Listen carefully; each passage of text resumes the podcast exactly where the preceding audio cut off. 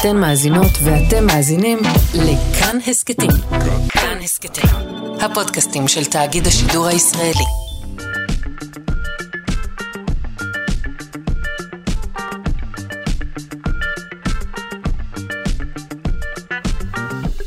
שלושה שיודעים.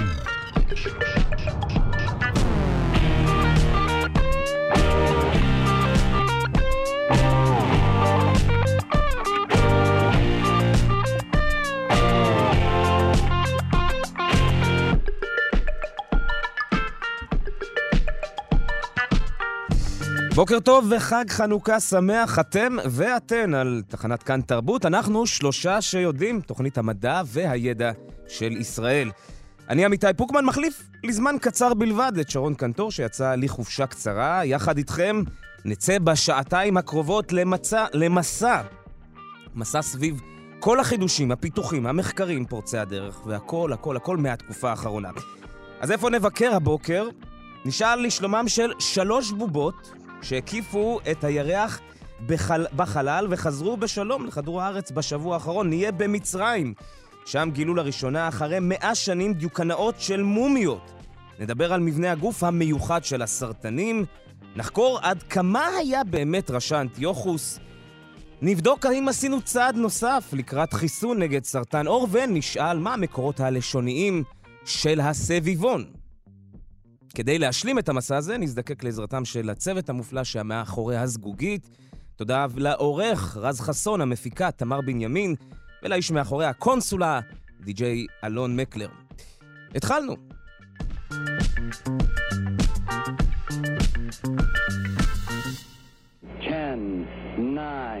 Ignition sequence start. Six, five, four, three, two, one.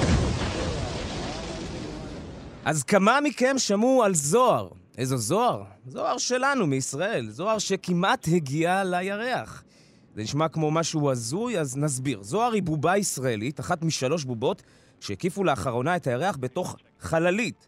לחללית קוראים אוריון, וזו המשימה שהיא נשלחה נקראת ארתמיס, ארתמיס, ארתמיס 1, והיא חזרה בשעה טובה ביום ראשון האחרון לכדור הארץ. כדי לדבר על המשימה הזאת, נדבר עם דוקטור ערן שנקר, שהוא רופא חלל ישראלי. שלום לך, דוקטור שנקר. בוקר טוב לכם. אז מה הייתה בכלל המטרה הזאת של לשלוח ככה בובות להקיף את הירח ולחזור? המשימה זה אבן דרך מאוד חשובה לאמריקאים, והאמת לעולם כולו. אה, פעם אחרונה שאנשים אה, דרכו על אדמת הירח לפני 50 שנה. וזה לא סימבולי שנאס"א החליטה באותו תאריך של אפולו 17, ששבה בפעם האחרונה אה, מהירח ונחתה, באותו תאריך שגם המשימה הזו נחתה השנה, ועוד נדבר על כך, הנה האדם והאמריקאים בראשם מתכננים לחזור לירח. המטרה לחזור לירח היא, שנים רבות הייתה, מה יש שם? יש שם סיליקה וחול, היינו שם, ראינו שאין אף אחד, אין חייזרים, הכל שומם, חשוך, חצי לפחות מהכדור. ראינו לפחות את הצד המואר, אני לא יודע, בצד החשוך נכון, עוד לא נכון, ביקרנו. נכון, כן, אבל הקיפו את, את הצד החשוך, וגם שם לא מצאו כלום. ולכן לכאורה אין אה, שום סיבה לחזור לירח, אבל זה לא נכון. אה, אנחנו עושים את כדור הארץ, אה, מהר מאוד, לא נוכל להישאר פה לעד, ולכן צריך לחפש מקומות חדשים. הירח הוא לא המקום המתאים לכך, הוא עוין, אין בו אטמוספירה, הוא קר, יש פה קרינה, אין בו חמצן כמובן, אבל הכוכב הכי דומה שאפשר לחיות עליו בעתיד, הרחוק, רחוק מאוד, זה מושבות על המאדים, ולאחר מכן גם לחלק את חיינו בין כדור הארץ והמאדים. על מנת להגיע למאדים, הוחלט לעשות איזושהי תחנת ביניים. תחנת ביניים שהיא הירח, לשם יגיעו, שם ללא כוח כבידה משמעותי אפשר אה, לזנק אה, בקפיצה קלה יותר למאדים, ולכן אה, אה, משימת אה, ארטמיס היא בעצם להקים מושבת בני אדם על הירח, קבועה, עם תחנת חלל שתקיף גם את הירח, כמו תחנת החלל הבינלאומית על כדור הארץ, או מסביב כדור הארץ, כיעד לא ראשי, אלא כיעד משני על מנת להגיע למאדים, זה- ולכן זה כזה חשוב. זה נשמע קצת מוזר, כי כש- כשקראתי לקראת השיחה שלנו, פתאום באמת הבנתי ש-50 שנה לקח ועוד לא הגענו שוב לירח. למה זה, זה לוקח כל כך הרבה זמן אם כבר הצליחו עם הטכנולוגיה העתיקה של של שנות ה-70 לעשות את זה. אתה צודק מאוד, זה מדהים. אה, לפני 50 שנה ארה"ב הצליחה במרוץ החלל מול אה, ברית המועצות להיות הראשונה שנוחתת במשימה מאוישת והולכת על הירח עם ניל אמסטרונג, באז אלדרין וקולין שהקיף בחללית מסביב הירח. וזה אכן הייתה הצלחה אדירה של מעצמה, שאולי גם הפכה את ארה"ב למעצמה. הנה, אנחנו חזקים לא רק על כדור הארץ, אנחנו יכולים גם להגיע לכוכבים אחרים ואפילו לשים דגל אמריקאי, וגם על כך הייתה שאלה באותה תקופה, האם דגל אמריקאי אה, על אדמה אחרת, כמו באנטארקטיקה שעשו, או איים אחרים, אה, אמריקה כבשה אי גדול מאוד שנקרא הירח, ולא כך, החוק הבינלאומי, חוק החלל, קובע שמדינות על כדור הארץ לא יכולות to conquer, ובעצם uh, uh, לתפוס uh, uh, שטח נוסף מחוץ לכדור הארץ, והוא שייך לכולנו. מה שהרוסים מאוד פחדו. Mm-hmm. לאחר שהגיעו בעצם לירח, אה, ביצעו מחקר מדהים בשביל להבין האם אפשר לחיות אה, אה, על כוכב אחר, הביאו איזשהו ג'יפ 4 על 4 להרחיב את הסריקה של ממה מורכב הירח, ממה אנחנו בעצם מורכבים, מי התחיל ולאן הגענו עד היום. ואפולו 17 הייתה המשימה האחרונה לפני 50 שנה, שאכן האדם עזב ולא חזר. הרבה סיבות, בייחוד הוצאות כלכליות אדירות לשיגור שכזה, כל פעם היו צריכים לבנות חללית חדשה, אה, בנו כאלה 18, 17 שוגרו, אה, והנה אה, עברו לטכנולוגיה חדשה בשנות ה-80 של מעבורת חלל, כלי הרבה יותר חכם, גדול, שממריא לחלל ומקיף את כדור הארץ, במרחק של בסך הכל 400 קילומטר, 450 קילומטרים.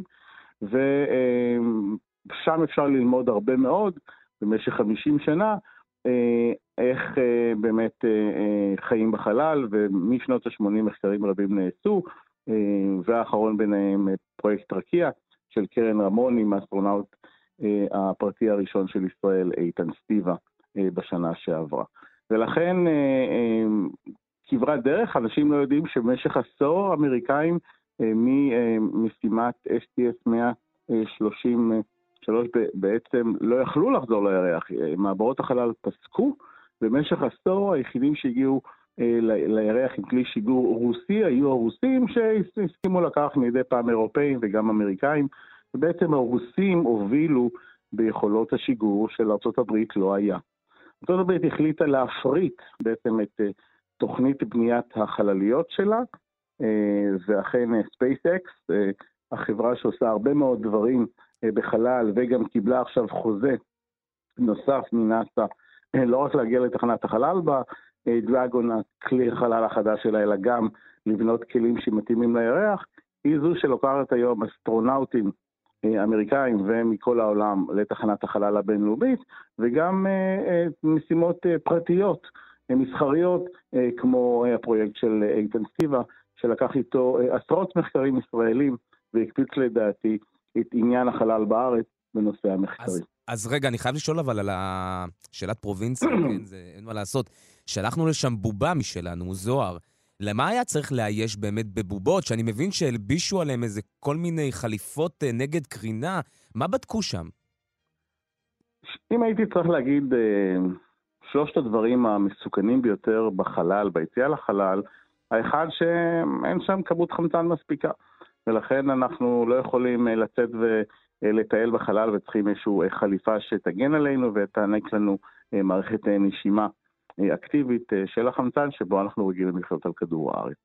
הדבר השני, שבחלל אין כוח כבידה, שבעצם גורם לפירוק של גם העצם וגם השריר, תהליך שלא ניתן עדיין לעצור אותו לאורך טווח, שהות ארוך, ואסטרונאוטים מפסידים אה, במקום אחוז אחד לשנה על כדור הארץ, אה, אחוז אחד לחודש, מה שמביא לעשרה אחוז ויותר במהלך אה, שנה של אובדן עצם ושחיר אפילו יותר.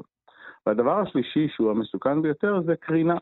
אנחנו חיים כאן על כדור הארץ, כי האטמוספירה וטבעות ון הלן שמגינות עלינו מקרינה קוסמית לא רק של השמש, אלא של בעצם כל היקום, ואנחנו חיים ומסתובבים פה בצורה אה, אולי עם קרם שיזוף בים, אבל בצורה חופשית ובטוחה, בעוד שהטבעות האלה והאטמוספירה אה, לא נמצאות בחלל, ולכן השהות בחלל מסוכנת מאוד מקרינה קוסמית. תחשוב שקרינה מייננת איזשהו אה, אה, פוטון, איזשהו אלקטרון שעובר דרך הגוף מצד אחד לצד שני, יכול לשבור את ה-DNA ולגרום בעצם לבעיה בריאותית חמורה מאוד. והנה, על מנת להפחית את מה שנקרא גם תסמונת הקרינה החריפה, שזה כמות גדולה של קרינה, אפשר ללבוש אה, חליפה, חליפת מגן.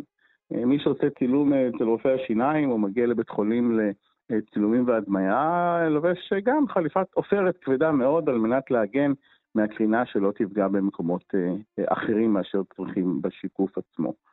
ובחלל, למרות שכוח הכבידה נמוך ומשקל הוא פחות בעייתי, עדיין אתה לא רוצה להסתובב עם 200 קילו של חליפה שעוטפת אותך או מגינה עליך, ולכן אה, חברה ישראלית אה, מדהימה, עם אה, מייסד דוקטור אורן מילשטיין וחברו דניאל לויט, הקימו חברה ישראלית שפיתחה מוצר מדהים שיכול לא רק בצורת המשקל הנמוך שלו, אלא גם להגן מכל כיווני בית החזה והלב את האסטרונאוטים. וואו, זה בטח כבד אבל, נכון? זה כזה... לא, לא, זה העניין, שזה חומרים פולימרים אה, קלים מאוד, שמאפשרים אה, אכן לאסטרונאוטים אה, בעתיד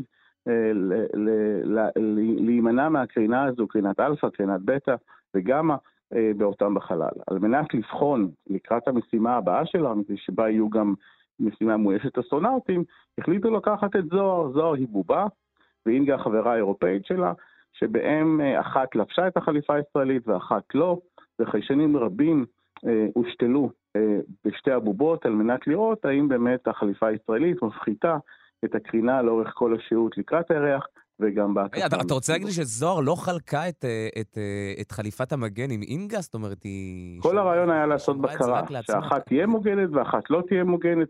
הבובה האירופאית הייתה הבקרה, על מנת לראות האם באמת היא מקבלת חשיפה גבוהה יותר מאשר הבובה הישראלית המוגנת. מעניין. טוב, לסיום, עד כמה זה מקרב אותנו לתיירות החלל, שאנחנו כל כך כמהים לה, ואנשים כבר חוסכים כספים, אבל לא לעשירים של, שיטוסו לאיזה חצי דקה ויחזרו. אתה יודע, לפרולטרים כמונו. אז אני חייב להגיד שאנחנו כבר שם. אה, אני הייתי מחלק את זה לא רק... העשירים הם נקראים אסטרונאוטים פרטיים, שלוקחים ומכשירים את עצמם בעזרת ממון גדול, והם שוהים בתחנת חלל. ואכן יוצאים במשימות uh, מאוישות מסחריות ופרטיות uh, בשנים הקרובות, וכבר זה לא רק SpaceX, uh, יש חברות, שלוש חברות מובילות, גם וירג'ין גלקטיק וגם של אמזון, ובעצם זה כבר שלוש חברות שמציעות טיסות לאנשים עשירים. אבל מהר מאוד אנחנו גם נמצא שאפשר לצאת לסוף שבוע למלון בחלל, בעלות לא גדולה, אה, נכון שעשרת אלפים דולר לכיוון זה אולי מי שחוגג 25 שנות נישואים בהתחלה, אבל כשהמחיר ירד אה, למתנ"סים, קיבוצים אה, והסתדרות, אז... זהו, כשזה יגיע להסתדרות, אנחנו נדע שאנחנו שם, שאנחנו, נכון, גם אנחנו וכיב... יכולים. ואז אפשר יהיה לצאת לסוף שבוע, יש הרבה שאומרים לכיוון אחד, יש הרבה שאומרים יצאו גם לכיוון ויחזרו, והדבר של מה שנקרא היום New Space, או החלל החדש הוא, אה, הוא בעצם מהפכה שהופך את החלל, לא של סוכניות חלל, אלא בעצם שלנו, של כולנו, חוקרים, אנשים שמתעניינים, אנשים שרוצים לשהות בחלל, אה, ולא רק להגיע למאדים, שהוא באמת מאוד רחוק, מאוד מאתגר, ואותו עדיין אה, מדינות וסוכניות חלל יובילו. אל תפדו את הקרן השתלמות. זאת לא עצה, זה פשוט חכו, אולי אפשר יהיה להשתמש בכסף הזה כדי, כדי לטוס לחלל. דוקטור ערן שנקר, רופא חלל ישראלי, אני מודה לך ששוחחת איתנו, תודה. יום מקסים.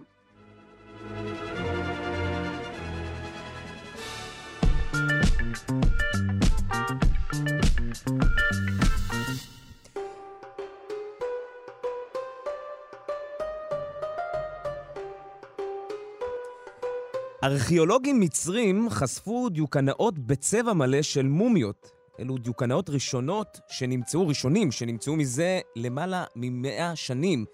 ועל כך הודיעה ממשלת מצרים השבוע. הממצאים הם מאתרי חפירה ממוקם בין חורבות העיר העתיקה, שימו לב, פילדלפיה.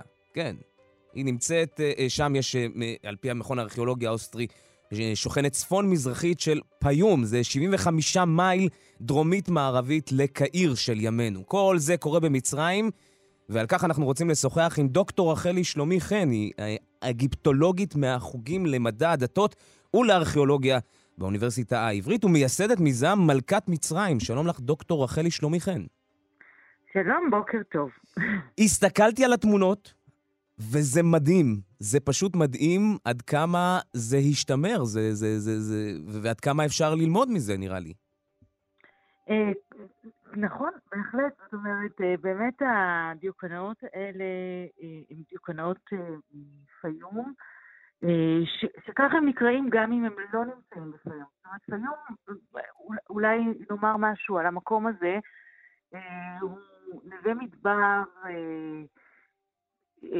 מצרי, הוא נמצא, הוא נמצא ממערב לעמק הנילוס, ויש בו אגם גדול. והשם השם המודרני הוא פיום, אבל השם העתיק הוא, הוא בעצם פא ים. המילה ים זה ים כמו בעברית. Mm. רגע, וגם היום יש שם? זאת אומרת, זה נווה מדבר שגם היום... כן, כן, כן, כן, בהחלט. עכשיו, שם באמת יושבים המצרים מתקופות מאוד קדומות. חלק מהאדמות שם זה מה שנקרא reclaimed land, זאת אומרת, זה אדמות שיובשו לצורך חקלאות, כמו שקורה גם במקומות אחרים בעולם המודרני ובעולם העתיק. ויש שם באמת, יש שם באמת יישוב של בני אדם מתקופות מאוד קדומות, וגם באמת בתקופה שממנה הדיוקנאות האלה יוצרו, יש יישובים גדולים וערים וכולי, ואחד מהם זה באמת פילדלפיה. עכשיו, בעולם ההלניסטי היו הרבה פילדלפיות, והייתה גם אחת, הייתה גם אחת במצרים. מדובר, מדובר באנשים שחלקם היו ממוצא יווני, אולי, אולי המאזינים שלנו זוכרים משיחות קודמות, שבתקופה הפטולמאית, זאת אומרת, מהמאה הרביעית לפני הספירה, בעצם מי ששולט במצרים זה שושלת יוונית, שהבירה שלה היא אלכסנדריה. וה... ואחר כך, כמובן, אחרי שמצרים עוברת לידיה של רומא, אחרי מותה של קליאופטרה, של המלכה קליאופטרה, גם אז מצרים בעצם נמצאת תחת השפעה ושלטון זרים. עכשיו, חלק מהאנשים האלה שנמצאים, ש, שאת הדיוקנאות שלהם אנחנו אה, רואים בפיום, הם אנשים שכנראה המוצא שלהם אה, היה אה, יווני, או לפחות מעורב, זאת אומרת, חלקם באמת התיישבו אה, בפיום ונטמעו באוכלוסייה המקומית, חלקם היו אה, מקורם בצבא, אה, אנחנו, אנחנו יודעים את זה עליהם או על מי שצייר? זאת אומרת, זה, זה הסגנון לא, שמלמד, על... או שאותם אה, מושאי התמונות דווקא? טוב, קודם כל, באמת, עכשיו נמצאו שניים, וזה באמת, אה, זה באמת נורא מרגש, כי באמת אה, לא נמצאו כמותם כבר אה, למעלה ממאה שנה, אבל צריך לומר שפיטרי מצא בערך כמעט 150 דיוקנאות כאלה, ודיוקנאות כאלה נמצאו עוד קודם לכן, לא בכאלה כמויות, אבל אנחנו יודעים שהיו אה, הרבה מאוד דיוקנאות כאלה, ואומנם קוראים להם דיוקנאות מפיום, אבל הם היו נפוצים בכל רחבי מצרים. עכשיו, בחלק מהמקרים כתובים גם השמות של האנשים האלה. ויש פה בעצם שילוב מאוד יפה של מסורות עתיקות, מצריות עתיקות, עם מסורות חדשות אה, יווניות. מצד אחד, המסורת הזאת של אה, מצרים, של חניתה, אה, של כנראה אמונה בקיום שלאחר המוות וכולי וכולי, אבל המצרים, בתקופת מצרים הפרעונית, בדרך כלל מסכות המוות שלהם היו, היו מסכות לא נטורליסטיות, זאת אומרת, הם לא תיארו את המראה של האדם שנכרך בתוך המומיה. כאן אנחנו רואים מומיות, אבל אה, על, ה, אה, על הפנים מונחת המסכה הזאת, אה, שמצוירת ו- ומתארת ככל הנראה נאמנה את פניהם של אה, מי, ש... מי, מי שנכרכו בתוך המומיה הזאת. עכשיו, בחלק גדול מהדיוקנאות מתוארים, מתוארים באמת אנשים אה, צעירים, אה, לפעמים אפילו ילדים, מה שהוביל בעבר את החוקרים לחשוב שמדובר במין דיוקנאות שבעצם צוירו במהלך חייו של האדם ואפילו נתלו בביתו. ורק כשהוא מת, בעצם נטמנו יחד איתו. היום... זאת אומרת, הם, הם הכינו את עצמם ל, ל, לרגע המוות. אז זהו שלא, כנראה לא? שלא. כנראה שלא, כנראה שבאמת מה שהדיוקנאות האלה מתארים זה את מראהו של המת בעת מותו. זאת אומרת, אה, יש הרבה מאוד אנשים צעירים שמתו באותה תקופה, אה, כי, כי זה מה שהיה נורמלי. זאת אומרת, זה לא משהו חריג, אה, זה מה שאנחנו יודעים. על תוחלת החיים, וזה מתאים וזה תואם את מי שנמצא בפנים. אמ, והאנשים האלה באמת, בפעם הראשונה אנחנו רואים איך האנשים נראו באמת. אנחנו רואים הרבה מאוד השפעות של אופנה למשל, אופנה הלניסטית, גם mm-hmm. תסרוקות, גם תכשיטים, גם בגדים. מומחים לתחום הזה יכולים לפי הבגדים ולפי התסרוקת לתארך את. הדיוקנאות האלה, והדיוקנאות האלה בעצם אה, היו נפוצים מהמאה הראשונה לפני הספירה, כנראה עד למאה השלישית לספירה. זאת אומרת, באמת התקופה הזאת של, אה, אה, של המעבר בין שלטון של הפטולמאים לאימפריה הרומית, לשלטון איפה... האימפריה הרומית. איפה אני, תש... סליחה על השאלה גם, שוב, הפרובינציאלית, אבל איפה זה ממקם את אותנו, זאת אומרת, את, את העם היהודי ביחס לממצאים האלה. זה כבר הרבה אחרי שיצאו ממצרים, נכון? אנחנו כבר כאן גם כן אה, תחת השלטון היווני. אמ, טוב, קודם כל, יציאת מצרים זה נושא לשיחה אחרת, אולי לספיישל. לא, אני, אני מנסה להבין האם יש סיכוי שאולי ימצאו גם אה, אה, דיוקנאות של, של אבות אבות אבות אבות אבות אבותינו. אני גיליתי לאחרונה שיש לי, במשפחה יש לי איזה אחוז אחד מצרי, אז אולי אני אתעלה על זה. הבנתי. אה, תראה, אני לא יודעת, יכול להיות שימצאו מישהו שבאמת יש לו איזושהי זיקה יהודית. לפעמים, שוב, אנחנו אה, רואים שמות של האנשים האלה, אולי אה, יימצא איזה מתתיהו, סתם, אני צוחקת. יכול להיות, אנחנו לא יודעים, אבל אה, אה, סביר מאוד להניח, אה, אם אנחנו רוצים ככה לדבר על אבות אבותינו, שהם נראו פחות או יותר אותו הדבר. ב... אה, רק, אה, רק אה, בטח. באזורים אחרים, וסביר להניח שכיוון שהם היו רחוקים מה... רחוקים מהמסורות המצריות, הם פחות עסקו בחניתה. אני לא חושבת ש... שבארץ ישראל מישהו חנת בתקופה הזאת, ניסה באמת... אבל מבחינת ביגוד, מבחינת אה, אורח חיים, זאת אומרת, זה משהו שאנחנו יכולים ללמוד עליהם וגם להסיק עלינו, או שהפערים בין עשירים לעניים גם בתקופה הזו היו כל כך גדולים ש... שלא בהכרח אפשר ללמוד את זה? אני חושבת ש... שוב, אני אומרת, אה, אני אומרת מתוך תחושת בטן, זה לא משהו שאני יודעת אותו, אבל באופן כללי ניתן לומר אה, בהיסטוריה שאנשים אה, נושאים את עיניהם תמיד למעלה. זאת אומרת, כאשר יש לנו איזושהי אצולה שמתנהגת בצורה מסוימת, אז כל האנשים בעצם, או, או רוב האנשים מנסים לחקות אותה. כשאנחנו מדברים על התקופה ההלניסטית ואחר כך על רומא, אנחנו מדברים על אצולה שמנסה לחקות באמת את האימפריה הגדולה, ואת המון העם שמנסה לחקות את האצולה שלו. זה בדרך כלל אה, המהלך הכללי אה, של ההיסטוריה, ועל כן אני מניחה שנכון לומר שגם בארץ ישראל לבשו דברים דומים ועשו תסרוקות דומות וכולי וכולי. עכשיו, אולי אנקדוטה בנושא הזה שלמדתי כאשר התכוננתי לשיחה איתכם, זה ש... יש סרט אה, אנימציה אה, ישראלי שבאמת לקח את הפורטרטים האלה אה, מפיום והסתמך עליהם כדי. לבנות את ה... כן, לבנות את הדמויות. מדובר ב... מדובר בסרט, ש...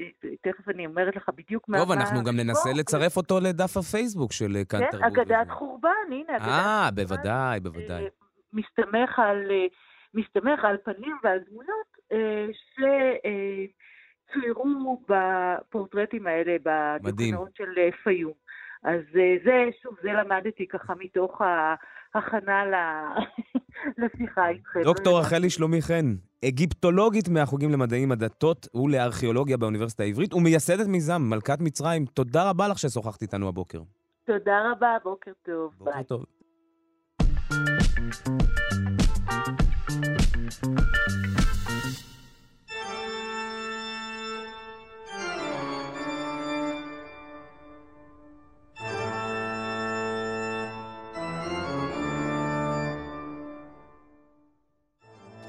היום בפינת האבולוציה נדבר סרטנים, ולמה דגם הגוף הסרטני מופיע, מופיע כל כך הרבה פעמים. נגיד שלום ובוקר טוב לפרופסור אריאל צ'יפמן, חבר המחלקה לאקולוגיה, אבולוציה והתנהגות באוניברסיטה העברית בירושלים. שלום לך, פרופסור צ'יפמן. בוקר טוב. אז יש כל כך הרבה אה, אה, מופעים של הגוף הסרטני, יש מימים על, באינטרנט על כך שבעצם הכל הופך בסוף לסרטן, זה אולי קצת הגזמה, אבל יש לזה בסיס במציאות. בוא נדבר רגע על, על דגם הגוף הייחודי של, איך זה נקרא בעברית? סרטנים קצרי הבטן, נכון? סרטנים זה... קצרי בטן, כן. אז אני אולי אתחיל קצת ב... אה, בליישר קו מבחינת מונחים, עברית קצת ענייה מבחינת שמות לקבוצות השונות. עברית שפה קשה, אמרו החבר'ה שעלו איתי בשנות ה-90. כן, נכון. אז אני אדבר על סרטנאים. סרטנאים זה הקבוצה הגדולה שכוללת את הלובסטרים ושרימפים וסרטנים ועוד הרבה קבוצות של בעלי חיים, בעצם כל פרוקי הרגליים הימיים וגם כמה יבשתיים. ובתוכם אני אדבר ספציפית על הקבוצה שנקרא לה בפשטות סרטנים, או בשם המלא סרטנים קצרי בטן, שהם מי שמעניין אותנו כרגע. אז הסרטנים, הסרטנים קצרי בטן, זה מה שאנחנו חושבים עליו כשאנחנו מדמיינים סרטן, מה שמופיע בגלגל, בגלגל המזלות. Mm-hmm. סרטנאי עם גוף קצר יחסית, בלי זנב, גוף מעוגל, שטוח, עם רגליים שפונות לצדדים. אז דגם הגוף הזה הוא דגם הגוף של אותה קבוצה שנקראת סרטנים קצרי בטן, אבל כמעט בדיוק אותו דגם גוף מופיע 4-5 פעמים בקבוצות אחרות של סרטנאים. אז יש את הסרטנים האמיתיים, ויש את הסרטנים המזויפים שבעצם הופיעו באבולוציה מתכנסת, מה שנקרא, כלומר אותו תהליך אבולוציוני שמתרחש בענפים שונים. והשאלה היא למה זה קורה ולמה זה קורה כל כך הרבה פעמים. Mm-hmm. אז במקרה הזה הסרטנים קצרי הבטן לצורותיהם השונות, כולם מותאמים לחיים על הקרקעית.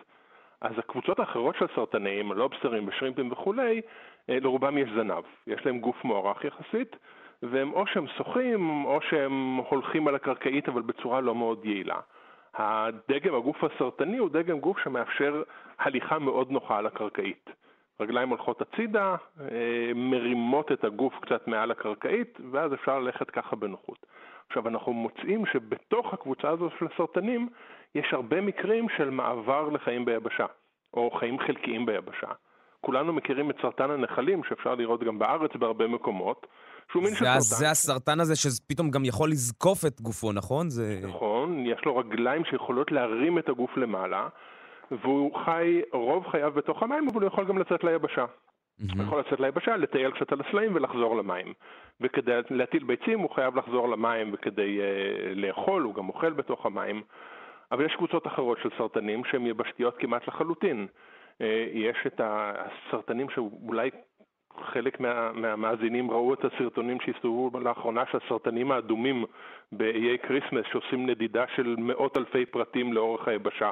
מאזור, מאזור אחד לאזור אחר. אז הסרטנים, בגלל מבנה הגוף שלהם, בגלל שאין להם את הזנב הזה שמשתרך על הקרקע, ובגלל שיש להם רגליים חזקות יחסית, יכולים לצאת ולהסתובב על היבשה, אה, חלקם להרבה מאוד זמן וחלקם לפרק זמן קצר.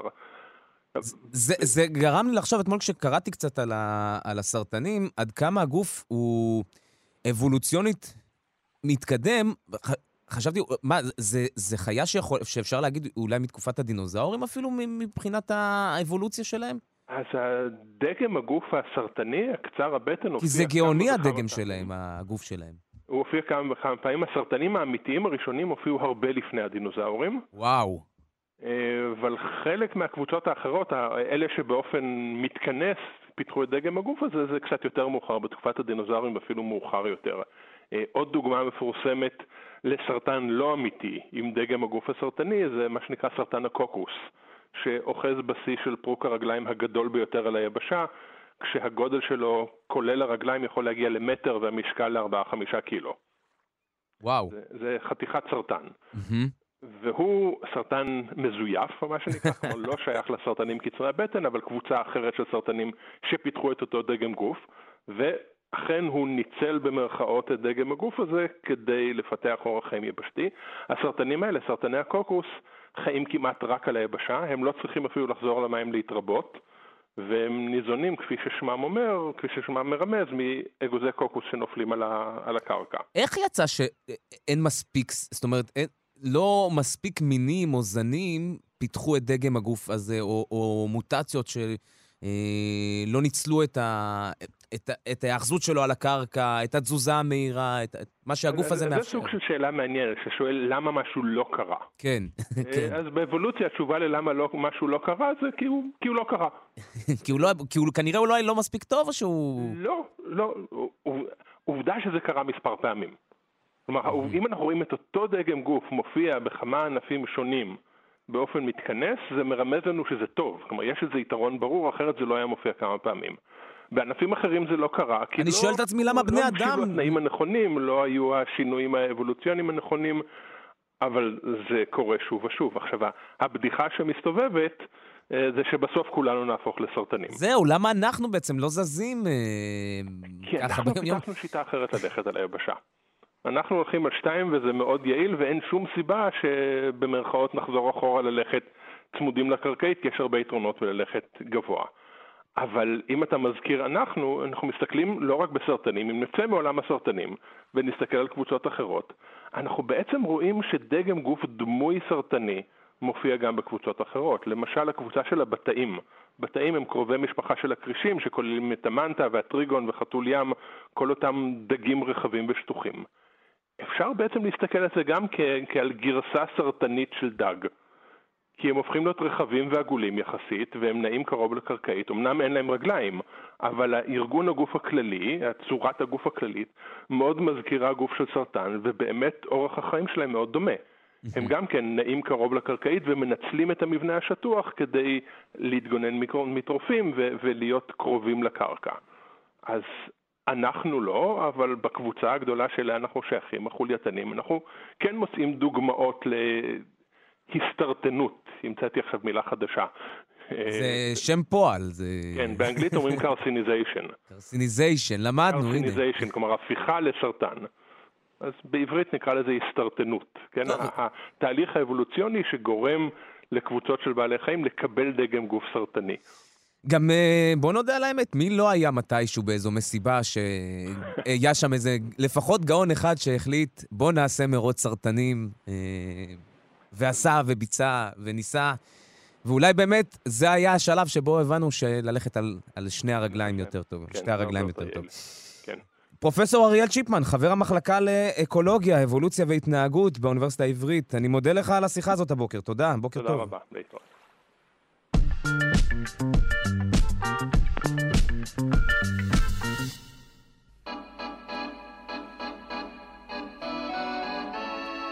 חנוכה,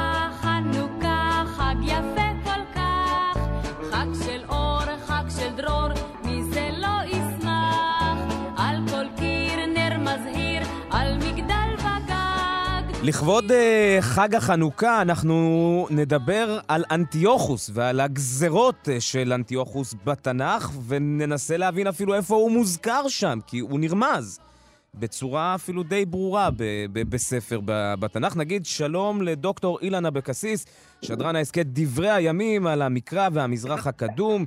שלום לך, דוקטור אבקסיס.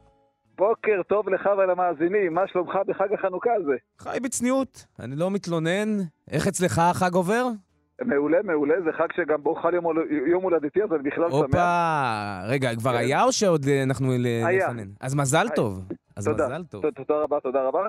עכשיו, אז אה, אני לא יודע אנחנו- עכשיו אם בכלל מתאים לדבר על אנטיוכוס, זה כזה הורס, מתאים, לא? מתאים, מתאים, כן, יאללה, לא, לא, זה בסדר, זה בסדר, היסטוריה זה דבר חשוב. עכשיו, אה, האמן או לא, אבל גזרות אנטיוכוס עצמן נרמזות בתנ"ך. כאילו, אנחנו מדברים על ספר דניאל, ספר מאוד אה, חשוב, הוא ספר מרתק.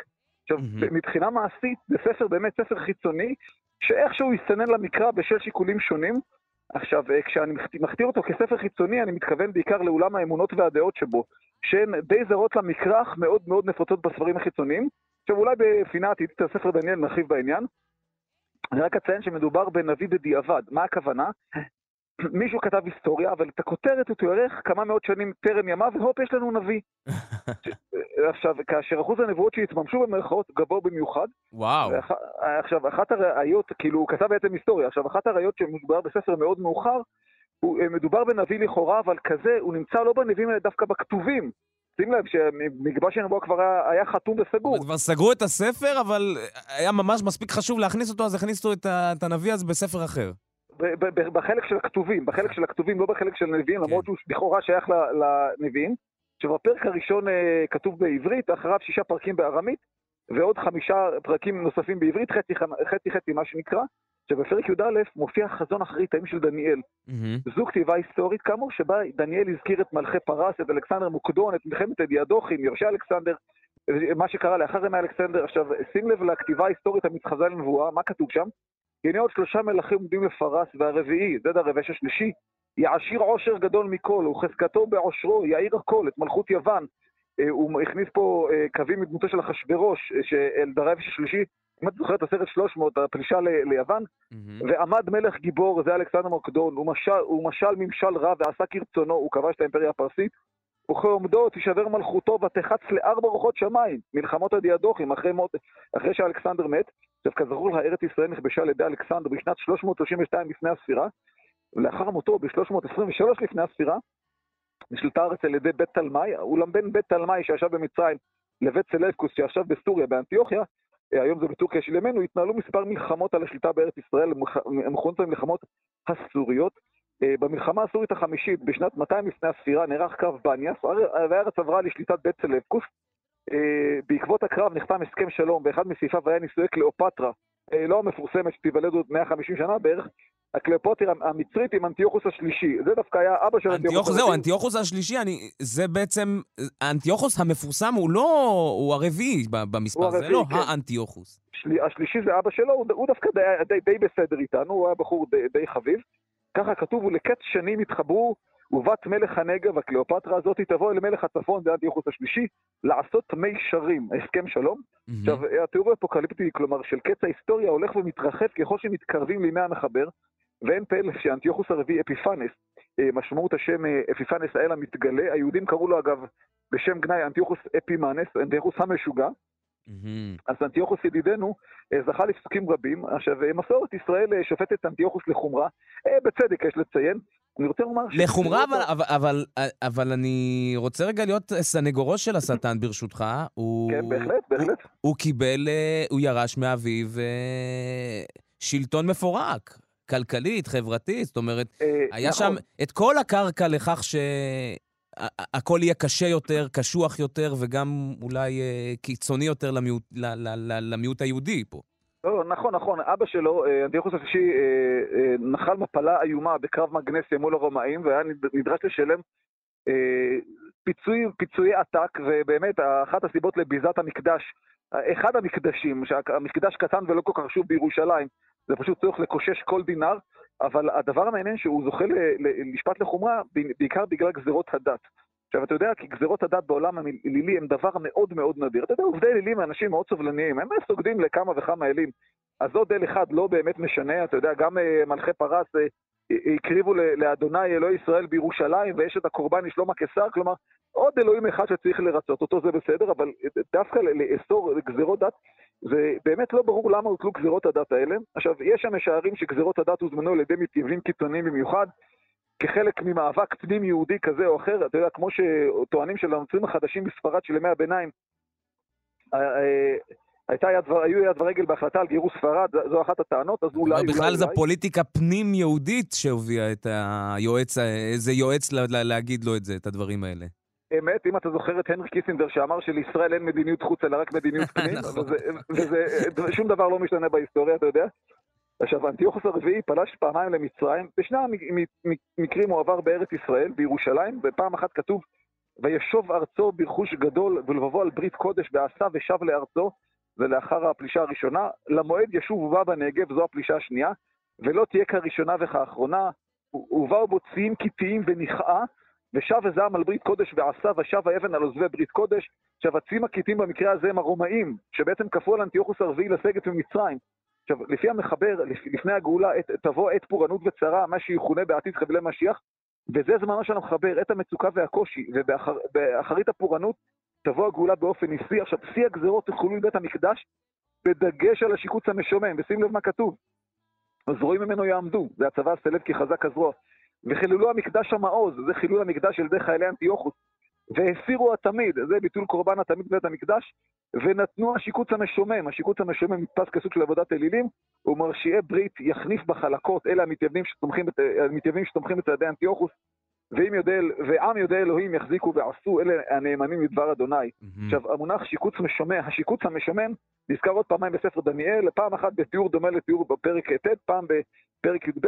יש עוד חישובי, חישובי קיצים כלשהם באופן מעניין, גם הביטוי המופיע גם בספר מקדים א' בתיאור גזירות אנטיוכוס, מה כתוב בספר מכבים, ויהי בשנת 145, בחמישה עשר יום לחודש כסלו, והקימו שיקוץ משומם על מזבח אדוני. וגם בברית החדשה, השיקוץ המשומם הזה נזכר, זה נורא מעניין, וכמובן עולה השאלה, מהו אותו שיקוץ משומם? אה, כמה השערות עולו בעניין, אחד, הציעו שזה מזבח לעבודה זרה, או אה, אבן לעבודה זרה שהונחה על גבי המזבח המקורי, או פסל אלילי כלשהו. עכשיו, שים, אתה שם לב שכל הרעיונות אה, קרובים זה לזה, זה משהו כן, של עבודה זרה. שיקוץ אנחנו מבינים מאיפה מקור השם, אז... זה- כן, כן, כן. חושב. עכשיו, אתה יודע שאלה שרואים בשיקוץ המשומם פסל אלילי מתבססים גם תופעת הסינקרטיזם. מה זה סינקרטיזם? שמזהים אל אחד באל אחר, וכפועל יוצא אה, זליגת פולחן אה, א' לפולחן ב'. עכשיו, בא אדם זר למקום חדש וטועה, מי זה האל הראשי? פה עונים לו, אומר, אז האל הראשי שלי, שלו, נניח יופיטר הוא אותו אל, אבל פה קוראים לו מרדוך. אז אם אני עובד את מרדוך, אני בעצם סוגד ליופיטר, רק בשם אחר, ואין בעיה. עכשיו, לפי הגישה הזאת, אה, אה, זהוס האולימפי, זוהה עם האל השם מבעל שמיים, שנזכר גם בכתובות חוץ מקראיות, ואלוהי ישראל גם כונה אלוהי השמיים. ולפי הרעיון הזה, זהוס זוהה עם בעל השמיים, ובעצם לפי התפיסה של אנטיוכוס והמתייוונים, אה, גם עם אדוני אלוהי השמיים, כלומר, אין פה עבודת אלילים ממש, אלא שם שונה לאל. זו השערה. עכשיו, אם ההשערה הזו נכונה, הרי הביטוי שיקוץ, השיקוץ המשומם הוא עקיצה כלפי בעל שמיים, כלומר זהוס. עכשיו, במקרא אנחנו יודעים ששיקוץ הוא שם גנאי לאלילים, כלומר הבעל המשוקץ, ומשומם זה משחק מילים על המילה שמיים. בעל שמיים הוא, השוקץ, אה, הוא השוקץ, בעצם השיקוץ המשומם, ולקראת סיום אני רוצה לומר שיהיה השיקוץ המשומם, אשר יהיה ברור שמשמעות השיקוץ המשומם היא עבודה זרה מסוג כלשהו שהצבתו בבית המקדש, בבית אדוני, היא תועבה אדירה ונוראה ליראי אדוני, והנה משפט הסיום, תועבה כזו גדולה, רבה ועצומה, שבהחלט מצדיקה נג, מרד נגד הצבתו בבית המקדש. נגיד רק שכמו בכל טרגדיה יוונית, אה, גם אנטיוכוס מת לבד בדיכאון. כן, הוא, הוא גם נהרג, בק... גם נפל בקרב, ובכלל תולדות האימפריה הסלבקית בסוף ימיה ככה, שמתחילה להתפורר לקראת הכיבוש הרומאי. הכיבוש הרומאי יבוא עוד כמה עשרות שנים, אבל מרגישים טוב טוב את הלחץ הרומאי. זה באמת, אתה יודע, הרבה פעמים שואלים אותי למה אני מעדיף לקרוא ספרי היסטוריה ולא ספרי פרוזה. והסיבה היא פשוטה, כי המציאות עולה על כל דמיון. אין סופר מוכשר ככל שיהיה, לא יצליח לתאר חצי ממה שהמציאות מייצרת לנו. זה הרבה יותר מעניין. מהמם. דוקטור אילן אבקסיס, שדרן ההסכת, דברי הימים על המקרא והמזרח הקדום, ilanbc.co.il. חג שמח, אילן ABC, סליחה, אילן abc.co.il. אז חג שמח ומזל טוב גם. תודה רבה, חג שמח לך ולכל המאזינים. להתראות, יום טוב. להתראות.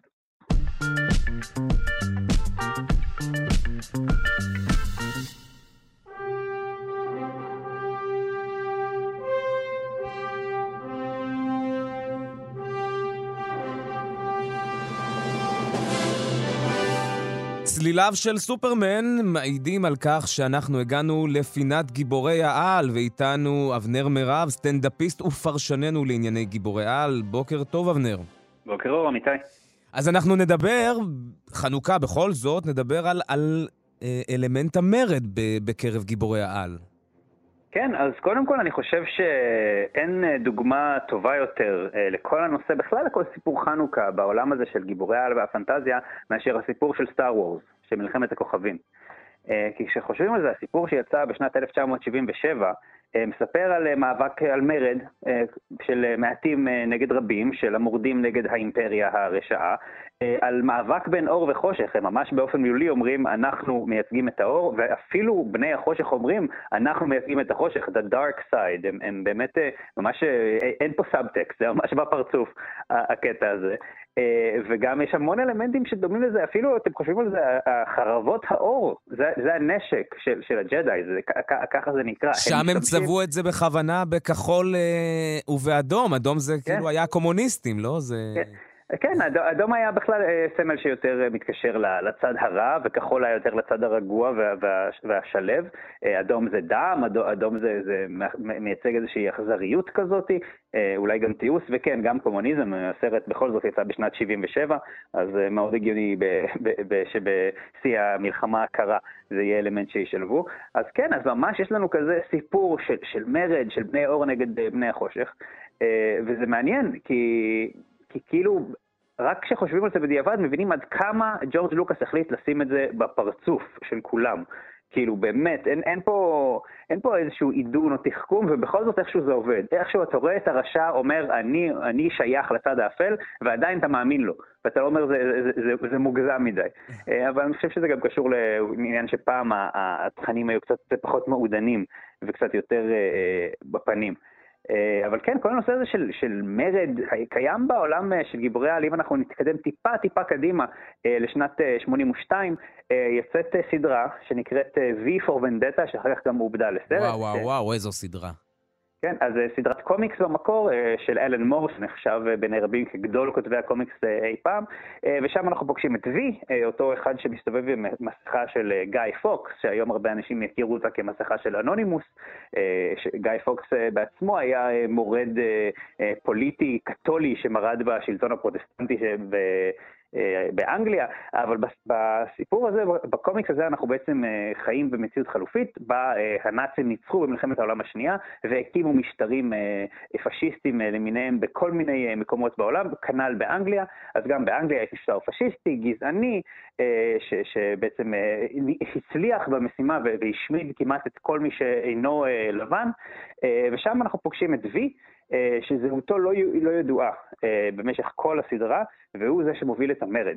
אה, ובסופו של דבר המוסר השכל של, של, של הקומיקס וגם היותר מאוחר של הסרט, סליחה אם אני עושה ספוילר לאנשים שעדיין לא ראו את הסרט שיצא בתחילת שנות האלפיים, זה שכל אחד הוא המורד בעצם, ולכן כשמסירים לו את המסכה בקומיקס, אין מאחורי הבן אדם, אלא יש מאחורי הפרצופים מתחלפים של כל האנשים שק... שראינו לאורך הזמן אה, אה, בקומיקס. ובסרט עשו את זה עוד יותר דרמטי, שלא מסירים, לא מסירים לו את המסכה, אלא פשוט פתאום יוצאים לרחובות אה, אלפי אנשים. כולם עם אותם. המסכות, כן, כן. צועדים קדימה לכיוון הח- השוטרים, אה, מוכנים כן. להקריב את חייהם. כן, זו סצנה מאוד מאוד חזקה. וכל הנושא הזה של המרד, של, של מעטים אה, מול רבים, של, זה, זה משהו שהוא מאוד מאוד קיים, ואני חושב שלאורך ההיסטוריה, זה, גם, גם במציאות וגם בספרים, אנחנו, אה, בסיפורים, סליחה, זה נושא שהוא מאוד מאוד אה, אה, חזק, אני חושב, כי באיזשהו מקום הרבה מאיתנו מרגישים... אבל זה הרבה כל- פעמים גם מתערבב, הרע והטוב, ו- ו- ו- ואולי לא תמיד זה כזה דיכוטומי. אני ראיתי, בסוף השבוע חזרתי ל- ל- לחלק השלישי של אה, האביר האפל, ראיתי את ביין גם כן כן. אומר את אותו, פחות או יותר אותו משפט. שאלו אותו מי אתה, הוא אומר, זה לא משנה מי אני, מה שחשוב זו התוכנית שלי.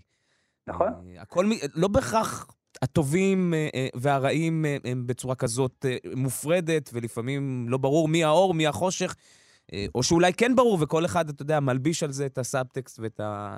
שלו. נכון, נכון, ואני חושב שדוגמה שלישית שרציתי לתת באמת, אבל proper מעולם גיבורי העל, זה הסיפור אה, מלחמת האזרחים, שגם עובד לסרט, אבל בסרט העיסוק הוא היה בקנה מידה קצת יותר קטן. אה, בקומיקס מלחמת האזרחים של מארוול, אז הממשלה, ממשלת ארה"ב, מחליטה אה, להעביר חוק שמחייב גיבורי על לרשום את הזהות הסודית שלהם עם הממשלה.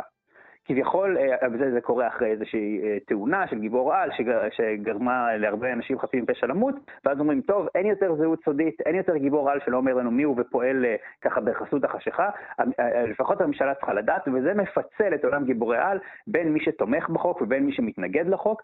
והנה, וזה בדיוק הדיון המוסרי שאתה מדבר. מצד אחד, הממשלה בעולם הזה, ממשלת, ממשלת ארה"ב, בהרבה מאוד סיפורים, וגם איך שהיא רואה את עצמה, הם תמיד הטובים. ובכל זאת, יש לנו פה איזשהו סיפור ש, ש, שגם הטובים אחרים שהם גיבורי על אומרים, לא, הם לא טובים, המהלך שהם מנסים להוביל הוא לא טוב ולא נכון. וגם בקרב גיבורי על עצמם אמרו, אה, יש כאלה שהיו בעד וכאלה שהיו נגד, וככה נוצרה מלחמת אזרחים, וכך נקרא הסיפור. וכמו שאתה אומר, זה באמת הולך תמיד על, על התחום האפור, וגם ככל שאנחנו מתקדמים יותר עם השנים, אז הסיפורים נהיים הרבה הרבה פחות אור וחושך, טוב, אפלה. אולי הגדול. לדעתי אני אגיד, הגדול ביותר מביניהם זה השומרים, שזה ממש... אה, ממש, גם. הרעים שם בעצם מנסים לעשות טוב אה, בתוכנית הגדולה. כן, אה, השומרים גם בקומיקס, גם בסרט וגם בסדרה המצוינת של HBO שיצאה לפני, אם אני לא טועה, ארבע שנים, אה, כן, שם זה ממש הולך על התחום האפור, הולך על אנשים ש, שיש להם את הכוח או, ש, או שיש אה, להם את היכולת להיות גיבורי על, ובכל זאת המניעים של כולם כל הזמן מעורבבים, ואין מישהו שהוא טוב עד הסוף ואין מישהו שהוא רע עד הסוף, וגם מי שפועל בקומיקס ובסרט, מי שעושה את המעשה הכי הכי הכי רע, המניע שלו הוא, הוא שלום עולמי. כן. אז כן, אז, אז יש פה באמת דברים שתמיד הולכים פה על, על כל התחומים האפורים האלה. וכמו שאמרתי, אני חושב, הזה, אני חושב שהאלמנט הזה של הסיפור, שאנחנו, אפשר, חוזרים עוד לחנוכה, אבל עוד לפני, גם בימי התנ"ך, עם סיפורי שמשון ועוד כל מיני סיפורים אחרים, תמיד יש אה, מעטים מול רבים, אה, ותמיד יש רומנטיזציה לנושא הזה, ואני חושב שזה אולי כי באיפשהו אצלנו הרבה אנשים מספרים לנו את הסיפור שיש איזשהו אי צדק בעולם, והאי צדק הזה נובע מזה שאיזשהו גוף יותר גדול מכתיב לי מה להגיד, מכתיב לי מה לעשות ושולט עליי, ואני חושב שזה משהו, ש... אלמנט ש, שלא לא ייעלם מהחיים שלנו, כי תמיד אנחנו נרגיש שיש אי צדק ותמיד אנחנו ננסה להאשים מישהו. תמיד תנסו, נסכם את זה, תמיד תנסו לתקן את האי צדק.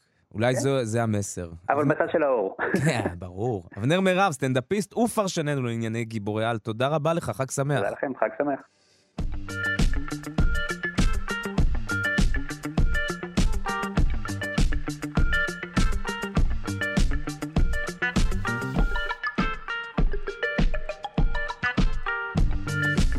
הנה מסתיימת לה השעה הראשונה. שעה ראשונה מתוך שתיים של שלושה שיודעים. בשעה הבאה נדבר על גילוי חדש של חוקרת בבריטניה.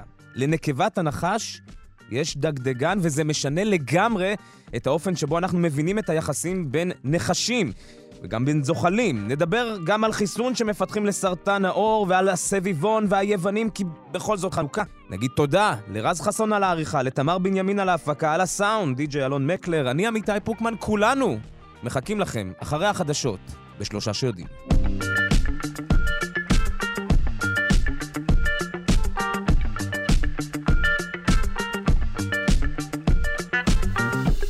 שלושה שיודעים.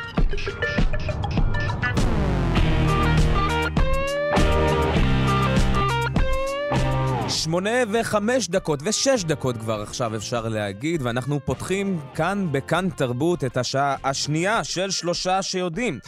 בשעה הזו נדבר על גילוי חדש של חוקרת מאוניברסיטת אה, אדלייד, אדלד, אני מקווה שאני אומר את זה נכון, תכף רז יתקן אותי. היא גילתה שלנקבת הנחש יש דגדגן. זה משנה לגמרי את האופן שבו אנחנו מבינים את היחסים בין נחשים ובין זוחלים בכלל. נדבר גם על חיסון שמפתחים כדי לת... להילחם בסרטן העור, נדבר על הסביבון ועל המקורות הלשוניים שלו, ועל היוונים, כי בכל זאת חנוכה. על העריכה רז חסון, ההפקה תמר בנימין, על הסאונד די.ג'י אלון מקלר, אני עמיתי פוקמן, איתכם מאחורי המיקרופון, בזמן ששרון קנטור בחופש של, שלה, ואנחנו נאחל לך כמובן חופשה נעימה. התחלנו.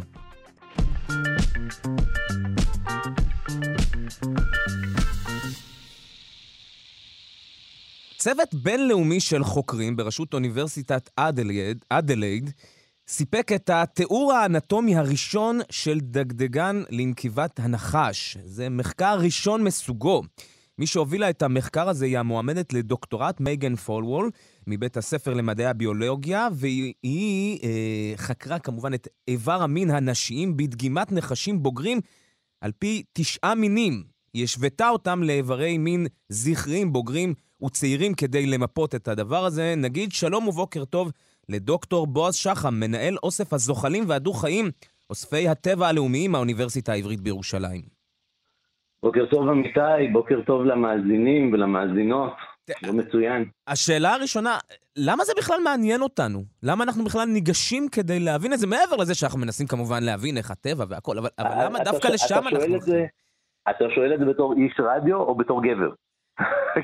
כי- כי יש למחקר הזה ולתוצאותיו, יש בעצם, אה, זה לובש גם גוונים של, אה, של פוליטיקה מגדרית וכן הלאה, שזה מרתק ומעניין. מעניין ו- מאוד, אגב, וזה- כן, כן. ו- וזה, אה, אני- חייב להגיד את זה כי זה באמת מאוד בולט גם בפרסומים סביב התגלית הזאת, ש- שבעצם כל הצד הזה של המבנה של אברי הרבייה הנקביים, של הגניטליה, כמו שקוראים לזה בלעז, של המבנים האלה בעצם די הוזנח על ידי עולם המדע אה, במשך אה, עשורים רבים, בעוד שהתקדמו וגילו וחשפו כל מיני אה, דברים מעניינים, חדשים, חידושים אנטומיים ואחרים לגבי המבנה אצל ה... ב- באיברים הזכריים, בעצם האיברים הנקביים זוכים או זכו בעבר להרבה פחות תשומת לב.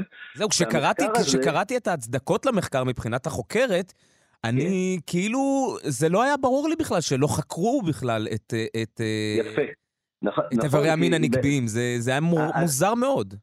יש פה בעצם אה, הנחה סמויה, גם אם אתה לא גבר, שאם הדבר הזה לא מופיע בטקסטבוק, זאת אומרת בספרי העיון אה, של, ה, של המקצוע, של התחום, אה, ובספרי ביולוגיה בכלל, נותנים לזה הרבה פחות תשומת לב, אם בכלל, למבנה, למבנים האנטומיים אצל הנקבות, אז כנראה שאין מה לדווח, או אין מה לספר.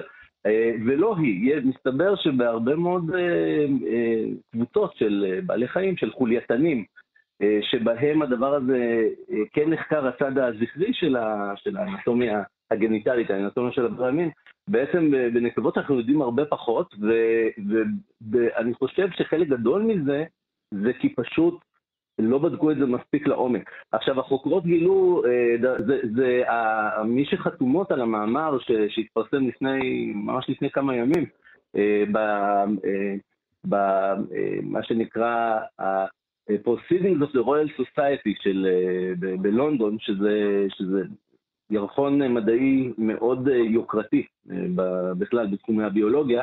אה, בעצם מדובר בארבע חוקרות, שלוש מאוסטרליה ואחת אמריקאית, אה, ואותה מגן פולוול שהזכרת, היא בעצם מובילה ומחברת ראשונה שם, אה, זה חלק מהדוקטורט שלה, והן השתמשו ב- בעצם, הן, הן בדקו בתשעה מינים שונים של נחשים, שמשתייכים מבחינה סיסטמטית, מבחינת מיון עולם החי, משתייכים לארבעה, לארבע משפחות שונות של נחשים, זאת אומרת שזה מאוד מגוון מבחינת ההת- ההתפצלויות או הסידור אה, אה, הסיסטמטי, המיון שזה של כדי לבדוק, כדי לבדוק שזה לא... כן, הם, חיפשו, הם הלכו וחיפשו את, המבנים האלה, בעצם את המקבילה הנחשית לדגדגן אצל יונקים, או אצל יונקות יותר נכון, אצל נקבות ה- ה- מחלקת היונקים, אה, והם מצאו, הן מצאו, הן מצאו עדות שזה קיים, והן אה, גם הדגימו את זה, וזה, עשו, עשו גם בדיקות של המבנה של הרקמה תחת מיקרוסקופיה, מה שנקרא אה, היסטולוגיה, שבעצם בצביעות מיוחדות שמאפשרות לך לזהות איזה סוג של רקמה אה, נמצאת בתוך החתך שאתה בודק בדגימה, כמובן מחיה שכבר מתה. אתה בודק אה, בעצם חתכים של רקמות, אתה יכול לדעת אם זה רקמת עצב, אתה יכול לדעת אם זה רקמת שריר, אתה יכול לדעת אם יש נוכחות של תאי דם אה, וכן הלאה וכן הלאה. עכשיו, זה, זה, זה מעניין, עשו את הדברים, אה, מה זה? זה מעניין כי, כי בבסיס של זה, זה משנה את האופן שבו אנחנו הבנו לפחות עד עכשיו את היחסים בין נחש זכר לנחש נקבה, לנחשה. זאת נכון, אומרת, נכון מאוד, נכון מאוד. הן, הן מציינות במאמר שלהן דבר מאוד מעניין, ש, שהן משוות לעבודות קודמות שנעשו ב, לגבי האנטומיה הנקבית אצל נחשים. הן אומרות, עד היום בעצם נרמז או אפילו נאמר במפורש על ידי חוקרים בעבודות קודמות, ש, שבעצם הנחשה נדחפת אל האקט המיני, אל ההזדווגות הז- על ידי שכנועים של הזכר, ולא כי יש לה איזה, איזה בעצם איזה אינטרס מבחינת אה, הנאה מינית או, או ריגוש מיני וכן הוא, הלאה. הוא כמו כופה את זה עליה, על מה כמו שחשבנו עד כמו עכשיו. שמקובל ב, אה, ב, בתיאור של ההתנהגות וגם של הפיזיולוגיה, בעצם מה קורה מבחינה גופנית, מבחינת הזרמה של דם לאזור הזה, מבחינת עצבוב של האזור הזה, אנחנו יודעים דוקטור בועז, ש... בועז שחם? נעלם לנו. טוב, אנחנו תכף ננסה אה, אה, לחדש אה, את הקשר עם דוקטור בועז שחם. או, מאוד מאוד מעניין אותי, כי זה, זה יכול למשל לחזק את, ה, את ה bonding, את הקשר הזוגי בין הזכר לנקבה. אם היא נהנית ואם היא באה לקראת זה מתוך, מתוך רצון ו- ו- ואולי אפילו, טוב, במונחים של האנשה באלף, אפילו מתוך איזו תשוקה, אז, אז בעצם זה מחזק את הקשר ב- ביניהם ברמה הפרטנית, בין הזכר לנקבה, ויכול לתרום לקשר אה, אה, ארוך שנים בעצם, שהם יחזרו ויזדרגו שנה אחרי שנה, אותם בני זוג. זה יכול לשפר את היכולת שלה לקלוט את הזרע שהזכר מפריש באקט המיני ולשפר את הסיכויים של ההפריה.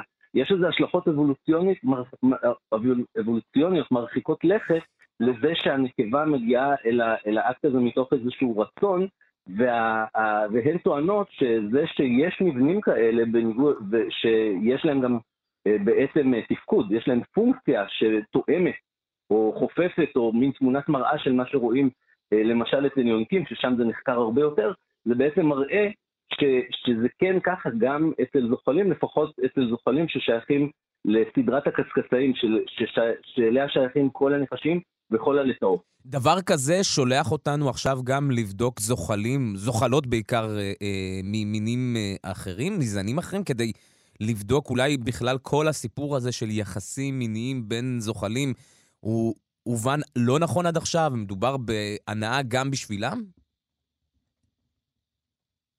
אתה שומע אותי?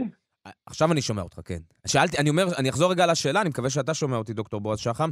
כן, כן. אותך אני שומע. אז אני, אני שאלתי לגבי האם, לא, אנחנו מבינים את, את הזוחלים. השאלה שמעתי, לא הספקתי לענות. אה, אה, כן, בוודאי, זה, מניח בסיס למחקרים עתידיים על מינים נוספים אה, ממשפחות אחרות וכן הלאה. אה, עוד דבר מעניין שמופיע בתוצאות של המחקר זה שיש שונות, וריאביליות מאוד גדולה בממדים של, ה, של האיברים האלה במינים שונים ממשפחות שונות, ולכאורה זה יכול להצביע, זה, זה עוד, אתה יודע, אה, עוד מוקדם לומר, אבל זה יכול אולי להצביע גם על הבדלים התנהגותיים, או בחשיבות של, ה, של האיברים האלה אה, במינים שונים, שיש מינים שאצלם אולי זה יותר חשוב לחיבור בין הזכר לנקבה ולאקט ההתדרגות, ויש מינים שבהם אולי זה פחות חשוב כי זה פחות מפותח. אה, עכשיו, דבר מעניין מאוד ש- שאפשר אה, לקרוא במאמר זה שבין השאר היה מיסוך של המיקום של האיברים האלה, אה, חוקרים שהסתכלו על זה לפני כן ופתרו את זה כ...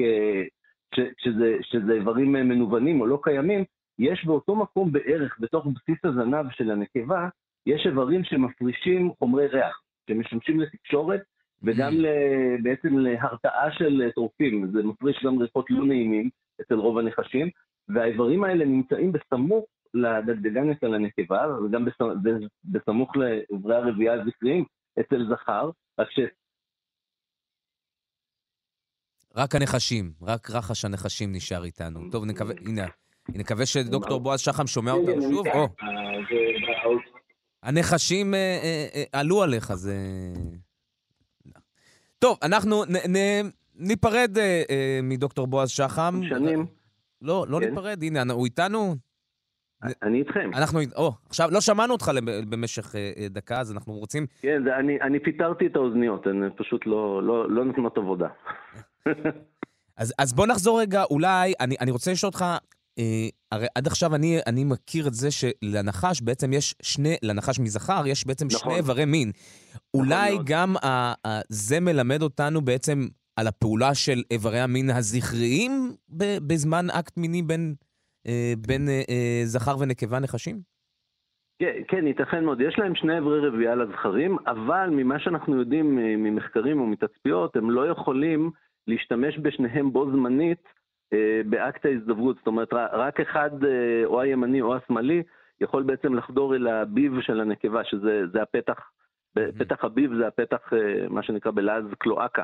הפתח, אה, פתח, אה, יש להם פתח יציאה משותף אה, למערכת העיכול ולמ- ולמערכת השתן והמין, אבל מכיוון שעל האיברים, על, על איבר הזכרות אצל נחשים יש בדרך כלל כל מיני קוצים ומבנים חיצוניים שבעבר חשדו בהם שהם בעיקר על מנת אה, אה, לעגן את האיבר בזמן ההזדווגות כדי שהוא לא יתנתק זאת אומרת ליצור איזשהו חספוס אה, כדי ש, שהם יישארו מחוברים, מכיוון שבהיעדר גפיים זה קצת tricky, זה קצת אקרובטי מה שהם עושים שם, כשהם מזדווגים, כש- וכולל ליפוף של הזנבות אחד סביב השני, ש, שלו ושלה, אבל עכשיו בעצם כשהן מוכיחות אה, במחקר שלהן שיש לזה כנראה תפקיד פונ- פונקציונלי, זה, זה בעצם דגדגניים, זה שני. איברים אצל הנקבה בחפיפה מלאה למה שקיים אצל הזכר.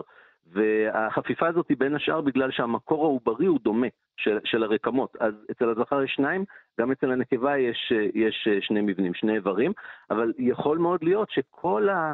הקישוטים האלה וה, והשכלול הזה של האיבר הזכרי זה בין השאר גם בשביל להתממשק עם, ה, עם הדגדגן אצל הנקבה ולייצר איזושהי, אה, איזושהי הנאה מינית אצלה, ו, וכמובן, כמו שדיברנו קודם, זה מחזק בעצם את, ה, את הרצון שלה, אה, של, של שני הצדדים לעשות את האקט, ואמור לשפר את, ה, את הסיכוי שהרבייה תהיה מוצלחת, זאת אומרת שתהיה הפריה גם, ושייווצרו ביצים מופרות וצאצאים, ויהיה דור, הדור הבא.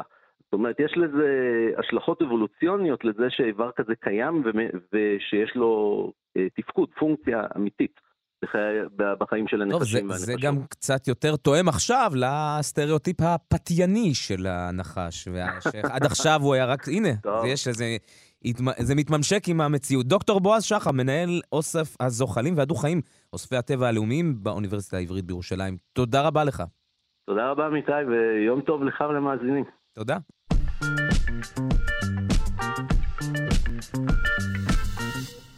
חברת מודרנה וחברת מרק מדווחות על הצלחה. הצלחה בפיתוח חיסון למניעת סרטן העור. החיסון החדש הצליח למנוע באחוזים גבוהים את חזרת המחלה אצל חולים שהחלימו מסרטן העור. למרות שמדובר בתוצאות ראשוניות, זו פריצת דרך, לא פחות מכך, שתוביל ככל הנראה לפיתוח חיסונים נוספים נגד גידולים סרטניים. כדי לדבר על כך אנחנו נגיד שלום ובוקר טוב לפרופסור נועם שומרון, ראש מעבדת מחקר בגנומיקה יישומית, הפקולטה לרפואה באוניברסיטת תל אביב. שלום לך. בוקר טוב. אז עד כמה הדבר הזה הוא, הוא באמת פריצת דרך כדי שבעתיד אנחנו נוכל אולי אפילו להעלים את המחלה הזו? אנחנו מדברים על סרטן עור ספציפי, נכון? נכון, הפיתוח כאן מאוד מאוד יפה ובאמת נותן תקווה לפיתוחים חדשים שמבוססים בדיוק על אותה שיטה. מה שמאוד מעניין זה שמבוסס על אותו חיסון שנתנו להרבה מאוד מאיתנו כנגד וירוס הקורונה, כדי לעזור למערכת החיסון להילחם אז בווירוס, ועכשיו אנחנו משתמשים בזה כדי להילחם בתאים צוררים בגוף שלנו, שאלה התאים הסרטניים. בעצם, אז כשאמרו לנו שהחיסון היה כל כך מהר וכל כך אה, אה, אפשרו את לקצר תהליכים, זה כמעט כי הם עבדו על הטכנולוגיה הזאת כבר כל כך הרבה זמן לפני כן, והנה עכשיו רואים את התוצאות במחקרים נוספים? שני דברים. אחד, עובדים על זה הרבה מאוד זמן, אבל ההזדמנות השנייה הייתה שהיה לחץ מאוד גדול בעולם לייצר חיסון. החיסונים הקונבנציונליים של וירוס מוחלש, לדוגמה, לוקחים הרבה מאוד זמן לייצר, וניסויים מאוד ארוכים. כאן הייצור של המולקולה הקטנה שיכולה לעורר את מערכת החיסון היא מאוד מהירה, מאוד מדויקת, ואפילו הייתי אומר מאוד פשוטה, כל אחד יכול לייצר אותה במעבדה שלו. אז בוא, בוא תסביר לנו אולי, פרופסור שומרון, קצת על, על מה היה שם, מה המחקר הזה, ואולי גם אם אתה יכול להכניס אותנו ככה בקטנה, מה קורה שם בתוך המערכת ש, כשהחיסון נכנס, ולמה בעצם הוא מצליח לדכא את התאים הסרטנים. נגיד, זה בעצם אצל חולים שהחלימו, זה לא אנשים שלא היה להם סרטן מעולם. נכון, אז בוא, בוא ניקח רגע צעד אחורה. mRNA, RNA זה איזשהו מתכון ליצור חלבון, וחלבונים הם המכשירים שמבצעים את כל הפעולות בגוף שלנו. באותו חיסון קורונה הכניסו רצף קט... קצר, מידע, RNA, שהפך לחלבון. החלבון הזה נראה כמו וירוס. הוא לא וירוס, אבל הוא נראה כמו וירוס. ואז מערכת החיסון הגיבה בצורה מאוד משמעותית, יצרה נוגדנים, אלה החלבונים שנלחמים במזיקים בגוף שלנו, והצליחה להכין את הגוף שלנו למקרה שהם ייפגשו בחלבון אמיתי של וירוס. וככה התגוננו בפני וירוס הקורונה. מה שקורה פה זה שהמערכת החיסון שלנו יכולה גם להילחם בסרטן. אלה תאים צוררים בגוף שלנו. ואם נאמן את מערכת החיסון שלנו להילחם בסרטן, אז למעשה אנחנו משתמשים בצבא הפנימי שלנו כדי לחסל תאים שיצאו משליטה בתוך הגוף שלנו. עכשיו, גם זה ידוע הרבה שנים, ויש תרופה שנקראת קייטרודה, שמשתמשים בה כדי להגביר את מערכת החיסון שלנו, לזהות תאים סרטניים. עכשיו, היא עובדת בחלק מהמקרים, ובחלק אה, למעשה גדול יותר היא לא עובדת. החוקרים כאן לקחו את הגידול הסרטני שהוציאו מ-157 חולים, ולמדו את הקוד שיש בפנים, את ה-RNA, ואז הם אמרו, יש כאן בעצם קוד ייחודי, שאם אנחנו נשתמש בו כאילו זה המעטפת של הווירוס, נוכל לאמן את מערכת החיסון של אותו אדם להילחם כנגד הסרטן. בואו ניקח את הצבא הפנימי שלנו, נאמן אותו לזהות את הסרטן, ואז הוא ילך וילחם באותו סרטן. אז מה שעשו, לקחו 157 חולים, חילקו אותם לשתי קבוצות, אחת קיבלו רק את הקיטרודה, שזו התרופה מקובלת וידועה, בעצם תרופה ביולוגית שיודעת לעזור למערכת החיסון לזהות התאים הסרטניים, ולקבוצה השנייה הוסיפו גם mRNA, אותו קוד מאוד קטן וספציפי, כמובן לא עם המעטפת של הווירוס הפעם, אלא עם מעטפת של הסרטן, של התאים הסרטניים, ולכל אדם נתנו mRNA ספציפי, ייחודי זה, רק לו. לא. רק כדי להבין, זה לא שהם הכניסו אה, את ה... הם הכניסו קוד של סרטן, הם לא הכניסו את, הס... את המחלה עצמה, נכון? בדיוק, קוד של סרטן, בדיוק כמו שלא הכניסו את הווירוס, הכניסו רק קוד של וירוס. אוקיי. זאת אומרת שזה מאוד בטוח. לא הכניסו וירוס אז ולא הכניסו סרטן עכשיו, אבל הכניסו קוד. ברגע שהכניסו קוד של סרטן, לא סתם קוד של סרטן, בדיוק של אותו אדם, מערכת החיסון התעוררה ואמרה, יש לי פה פולש. הפולש הם התאים הסרטניים. עכשיו, לא רק נעזור למערכת החיסון באמצעות קייטרודה, התרופה המקובלת שמשתמשים בה הביולוגית, אלא נייצר גם נוגדנים כנגד הסרטן המאוד מאוד ספציפי של אותו אדם. שוב, זה לא סרטן, זה רק הקוד של המעטפת של הסרטן. ו... מערכת החיסון הגיבה כל כך טוב, שהיא הצליחה לשפר באותה קבוצה ב-44% את השרידות או ירידה במחלה באותה קבוצה שקיבלה את אותו בוסט, את אותה תוספת של mRNA של אותו אדם, שנראה כמו סרטן, אבל הוא לא סרטן. תסביר רגע לאדם הפשוט, מה המשמעות של מספר כזה של 44 אחוזים? זה, זה מספר מקובל במחקרים כאלה? זה... זה... קודם כל זה מספר מאוד יפה, זה מספר טוב uh, לצאת בכותרות. המאמר okay. אוקיי. עצמו והמידע עוד לא פורסם. כל החוקרים מחכים לראות באמת איזה mRNA, כמה RNA, מה הייתה התגובה, כמה זמן זה מחזיק. הניסוי הזה נעשה, נעשה כמו שצריך כמובן על ידי חברות גדולות ואמינות. אה, כל חולה קיבל תשע מנות של אה, mRNA בנוסף, הניסוי נערך כמעט שנתיים, זאת אומרת זה הרבה מאוד זמן, ניסוי מאוד משמעותי, מאוד חשוב, ואנחנו מחכים עכשיו לפרסום המדעי. עכשיו, אני מנסה להבין, האם, נגיד, ב, אני הולך קדימה, אפילו עשר שנים קדימה, הניסוי הצליח, זה אפילו ב, ב, בניסויים הבאים, ועם השיפורים, זה לא 44 אחוזים, זה הגיע ל-80 אחוזים. האם יש סיבה להחדיר את הקוד הזה גם לאנשים שמעולם לא חלו בסרטן? זה רעיון מצוין. נניח שיש קבוצת, קבוצה בסיכון, שעלולים לחלות בסרטן מסוג מסוים מכל מיני סיבות. במשפחה נחשפו לש... לא יודע. לא, יש סרטן שהוא משפחתי, שהוא עובר בגנטיקה, עובר ב-DNA, או סיכון לסרטן. אפשר לאמן את מערכת החיסון ולהגיד, אם במקרה אתם נתקלים בתא מסוג כזה, תדעו לכם שזה לא תא טוב. כדי לעשות את זה אפשר להכניס mRNA לגוף של אותם אנשים בריאים, וה-mRNA הזה ידמה תא סרטני. שוב, זה לא תא סרטני, זה רק קוד של מעטפת של תא סרטני. מערכת החיסון תתחיל להתרגל ותגיד, אם במקרה אני אתקל בתא כזה, רק תדעו שאני אחסל אותו. חשוב לציין שבינתיים רוב הטיפולים כמובן בסרטן הם אה, טיפולים אה, אחרי הופעת המחלה ולא לפני הופעת המחלה, אבל אין ספק שבסוף זה יגיע גם למצב כזה. כשאנחנו נותנים חיסון, אנחנו יודעים שיש אה, קבוצת סיכון, אז אנחנו, אגב, כמו בקורונה, בשלבים המאוחרים יותר, אנחנו כבר לא קראנו לכולם להגיע ולהתחסן, אלא כבר לקבוצות סיכון מובהקות. ככל שיהיו יותר ניסויים, אנחנו נהיה יותר חכמים ונדע אם צריך לעשות את זה לאחר המחלה, לפני המחלה, באיזה שלב לפני המחלה, למי לתת את זה, למבוגרים, לצעירים. וכן הלאה. בדרך כלל, אני רוצה לשאול על, על, על המחקר הזה, אבל אולי בכלל, יש לה, לדברים האלה, מעבר להצלחה, יש לזה גם השלכות אה, אה, פחות אה, חיוביות על הגוף, או שאנחנו מסתכלים רק על, על האופן שבו הקוד הזה טיפל ב- ב- ב- ב- בסרטן, ולא מסתכלים כרגע אולי על, לא יודע, עייפות, על אה, פגיעה ברקמות, לא יודע. לכל טיפול, לכל תרופה יש תופעות לוואי, המטרה היא לצמצם כמובן את תופעות הלוואי, תמיד יש את הסיכון מול הרווח. אמ, המטרה היא ככל שהחיסון או הטיפול יותר מדויק פר אותו אדם, אז בדרך כלל יש פחות תופעות לוואי, כי זה בדיוק מתאים כנגד אותה מחלה, ולא תרופה שמתאימה לכולם, שאלה הפיתוחים בדרך כלל שביצעו עד היום. מעניין. טוב, אנחנו עוד נחכה, כי זה, זה כאילו איזה מין כותרת קטנה כזו, זה, אבל זה יכול להיות פורץ דרך לגמרי, אם אנחנו ממש נצליח ל- מאוד.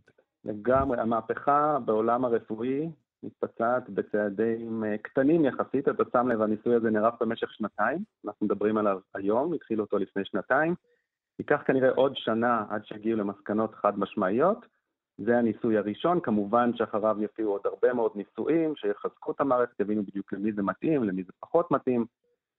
כנראה שזה יהיה בשימוש תדיר יותר בעוד אה, עשר שנים, אבל אין ספק שאנחנו בכיוון הנכון. שלא תצטרכו את זה לעולם, ו- ולמקרה שנצטרך, אז שזה יהיה כמה שיותר מהר ובטוח. פרופסור נועם שומרון, ראש מעבדת אה, מחקר בגון- בגנומיקה יישומית, הפקולטה לרפואה באוניברסיטת תל אביב. תודה רבה לך, בוקר טוב. תודה.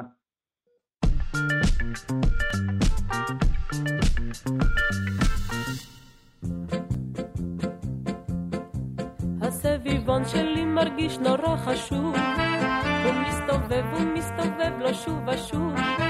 סביב סביב ימינה שמאלה או ישר ולא אכפת לו כלום, הוא מאושר. הוא רוקד לא סתם, נהנה מן העולם. אם הוא מתעייף לו קצת, הוא נופל לו על הצד. בום טראח, בום טראח, הוא נח. הסביבון רוקד רוקד לו כל היום לא עסוק, לא ממהר לשום מקום. על הרצפה, על הספסל, על כף היד. הוא לא חושב על כלום, לא, לא אכפת. הוא רוקד לא סתם, נהנה מן העולם. אם הוא מתעייף לו קצת, הוא נופל לו על הצד. בום טראח, בום טראח, הוא נח עוד לא ראיתי סביבון לא מאושר, לא מצונן ולא חולה לו שום דבר. הוא רק רוקד, רוקד, רוקד, הוא קצת גם שר, סביב סביב ימינה שמאלה או ישר.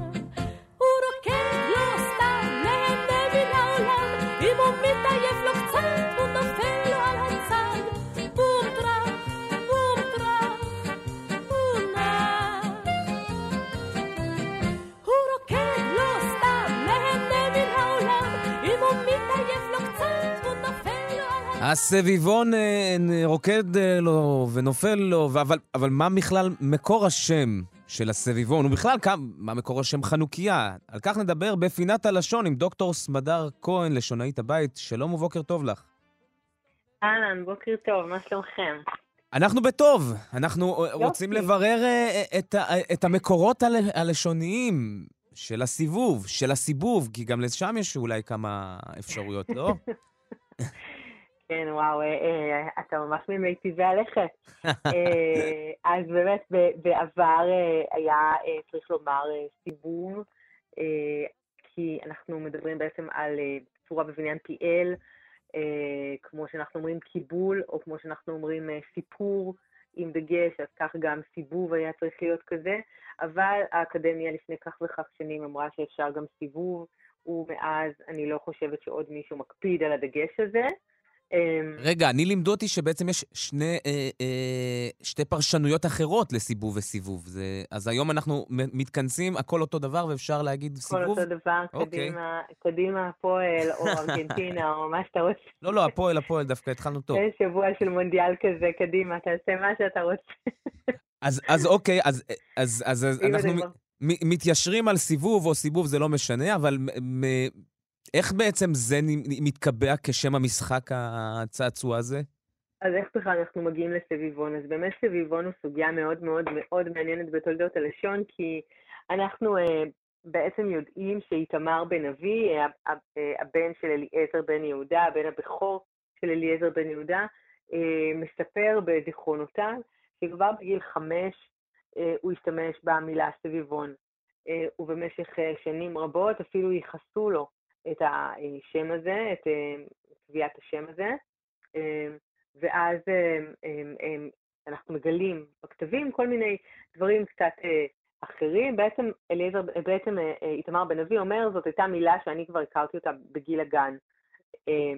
שזה נותן לנו פחות או יותר מידע על מיקום בזמן, כן? אנחנו יכולים לומר שמחיפוש בכתבים העבריים מצאנו שהמילה סביבון אה, נמצאה בכתב כבר בחנוכה תרנ"ח, 1887, בעיתון הצפירה בוורשה, כלומר, אפילו לא התחילה את דרכה בארץ.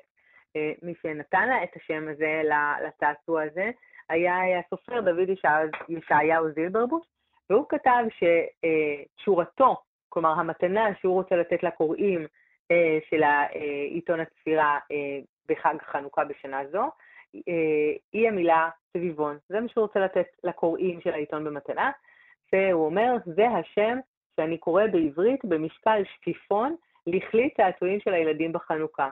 ובעצם הוא תרגם מיידיש את המילה דריידל, שזה מין אה, דבר שמסתובב. איך, איך עוד פעם? דרייבל? דריידל, עם ד' ול' בסוף. ד', ר', י', י', ד', ל', דריידל. ביידיש פירושו המסתובבן או המסתובב, הדבר שמסתובב בעצם. דריידל, למדתי, וואו. זה מגניב יותר כן, זה- דריידל. נכון, אז אה, זה אני מסכימה איתך שזה מגניב, זה גם קצת, קצת אולי אה, אונומטופאי, זה קצת עוזר לנו להרגיש את התנועה של הדבר הזה קצת יותר. אה, חשוב להגיד שכן היה כאן קרב גדול עד שהוכרע כמובן שסביבון היא המילה, היו הרבה הצעות למילה, לצעצוע הזה. ביאליק למשל הציע שיקראו לו קרקר, מכיוון שהוא מחרקר, כלומר רוקד, מסתובב, כן?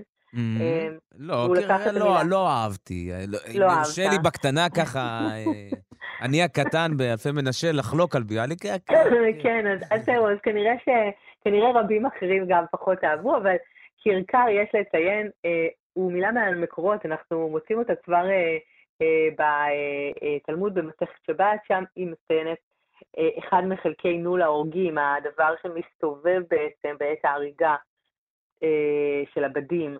אה, אז משם לקח אותה ביאליק. אה, אם אנחנו הולכים רגע לשיר אה, אה, דודי נתן סביבון לי, סביבון מעופרת יצוקה, זה שיר שביאליק כתב אותו. אבל במקור הוא כתב דודי נתן קרקר לי. זאת אומרת, ממש אה, התמיד במילה הזאת. אנחנו יודעים שלביאליק היו עוד אה, מילים שהוא לא אהב אותם או לא הסכים להשתמש בהם כי לא הוא המציא אותם, או כי הוא לא אהב את המקורות שמהם נלקחו וכזה. במקרה הספציפי הזה אנחנו יודעים שהוא אישר להמיר את המילה קרקר בסביבון, כלומר, בזכות זה אנחנו אה, יכולים לשיר היום אה, את השיר הזה ככה. אה, מנדלה מוכר ספרים, הסופר הציע חזרזר עופרת, חזרזר כי הוא חוזר על עצמו ומסתובב. אה, היו גם סחרחרת, והיה גלגלן, והיה העגלגל, ובמילון שקדם לאבן שושן, מילון גוף, אפילו מצאנו את המילה סביבן. זה דומה קצת לסביבון, אה, אבל באמת מעיד על ההסתובבות שלו. טוב, אה, אז- המילה שנבחרה לדעתי היא המושלמת. היא הטובה, כן. לשמחתנו, נכון. למרות שאני, דריידל גם אני אהבתי. אתה אוהב אותו. אני הולך לאמץ את זה, ב- ב- ל- אז לנסות אני להכניס מרשה את זה. לך. להשתמש בו, אה, אני מרשה לך להשתמש בו בזמנך הפנוי, אה, אולי אפילו להפיץ אותו בחברה, ואם כבר אנחנו בדריידל, אז אולי דריידל באמת, עוד דבר אחד מעניין לומר על סביבון, זה שבאמת דריידל במקור הוא לא מה שאנחנו חושבים, אנחנו תמיד למדנו בגני הילדים שבעצם סביבון זה הצעצוע שהיו אה, ילדים אה, בגולה תמיד אה, מחזיקים ככה בכיסים, ובתקופות שהיה אסור ללמוד תורה, לכאורה בתקופת היוונים, הם היו מוציאים אותו מהכיס, בכל פעם שהיה עובר יווני או, או איש שלטון אחר שאסר לימוד תורה, תקופת האנוסים וכולי, היו מוצאים את הסביבונים בחיידר ומתחילים לסובב אותם על הרצפה בכל פעם שאיזה איש משטר היה נכנס, ובעצם היו ככה משתים בו כדי שהוא לא יעלה על זה שהם לומדים תורה.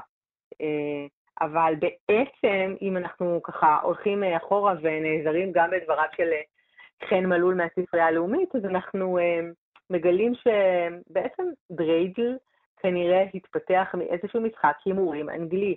כלומר, הוא בכלל לא אה, תעתוע יהודי אה, תמים אה, מקורי. אה, במאה ה-16 הוא כבר היה אה, נפוץ מאוד גם באנגליה וגם באירלנד, ובא- ובמאה ה-19 בעצם אנחנו יודעים לומר שכבר אה, הוטבעו בו אה, ארבע אותיות שאנחנו בערך מכירים היום. אנחנו מכירים היום אה, ג', ה' ופ' על הסביבון, ואנחנו אומרים שהן בעצם מסמנות את נס גדול היה פה, כן. אה, אבל במקור, מה שהיה על הסביבון היו האותיות N, נון, P, אה, H ו-T, ובעצם הן היו אה, מסמנות את סוג ההימור שהיה אפשר להמר בו. כמו שאנחנו היום משחקים בקובייה, נכון? זה נשמע כל כך ו- הגיוני כשאת אומרת את זה, שהאנגלים יהפכו את זה למשחק הימורים. הם ילדו את זה ככזה כנראה. כן, ייצרו, כן, זה זה ממש... זה פתאום מסתדר לי, אני אפילו ממש יכול לדמיין את פשוטי העם ברחובות לונדון, בירמינגהם, מסובבים את זה. כן, קצת כמו, רול, קצת כמו רולטה, רק, אה, כן, רק עם משמעות. כל פאה שעליה נפל הסביבון הייתה לה אה, משמעות. אה, אז נגיד N זה היה nothing, כלומר כלום, שום דבר לא זכית. אוקיי. P היה put in, כלומר תכניס עוד, עוד קצת כסף לקופה, שים, שים כמה ז'יטונים. H היה half, זכית בחצי מהזכייה, ו-T היה take all, זכית בהכל. מדהים. ב- בשלב מסוים המשחק הזה הגיע לגרמניה, שם האותיות קצת השתנו בהתאם לגרמנית, כן? או אה, מצאנו אה, את, אה, במקום, אה, נגיד, אה, אה, במקום אה, שום דבר, אה, כלום, nothing, במקום n, מצאנו שם נישט, כן? אבל זה עדיין אותה n. אה, במקום אה, put in, מצאנו אה, s שכתבו בגרמנית, שזה שטלה ריין, כלומר להכנס, אוסף עוד כסף אבל ביידיש או בגרמנית.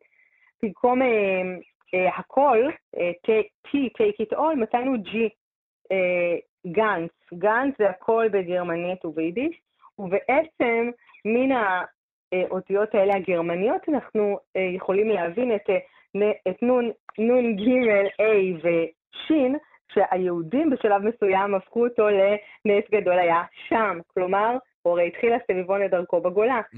אה, ואז דיברו על הארץ. למה בכלל נס גדול היה שם, איך זה קרה? מספרים שכנראה היה מדובר בזה שבעצם חנוכה וחג המולד נורא סמוכים אה, זה לזה, לפעמים הם קורים ממש באותם, באותו, באותם הימים. כמו עכשיו. בגרמניה, בגרמניה ליהודים היה אסור להשתתף בחג המולד, וגם הם לא יכלו ללמוד תורה. אז מה שעשו זה פשוט לקחו את הסביבון הזה ונתנו לו ככה הזדמנות לשחק בו בזמן הזה. זה בעצם רגע, מה שהם- יכול להיות, אבל אני רגע רוצה להוציא את דיבתם של היהודים הצעירים אה, רעה. יכול להיות שגם הם השתמשו בזה להימורים? להימורים? ולא רק ללימוד זה תורה? כנראה, זה כנראה לא שימש להימורים. מה שאנחנו, מה שאנחנו מוצאים במקורות זה פחות להימורים ויותר כמשחק לילדים קטנים לחג החנוכה. זאת אומרת, כמעט בכל, בכל התולדות אנחנו אה, מוצאים את זה כמשהו שמשמש ילדים קטנים, גם, כ, גם בסיפור, ה, בסיפור המסורת שאומר שזה היה כדי להטעות את היוונים, או את המשטר ה- אה, הספרדי שאילץ יהודים אה, להמר את דתם.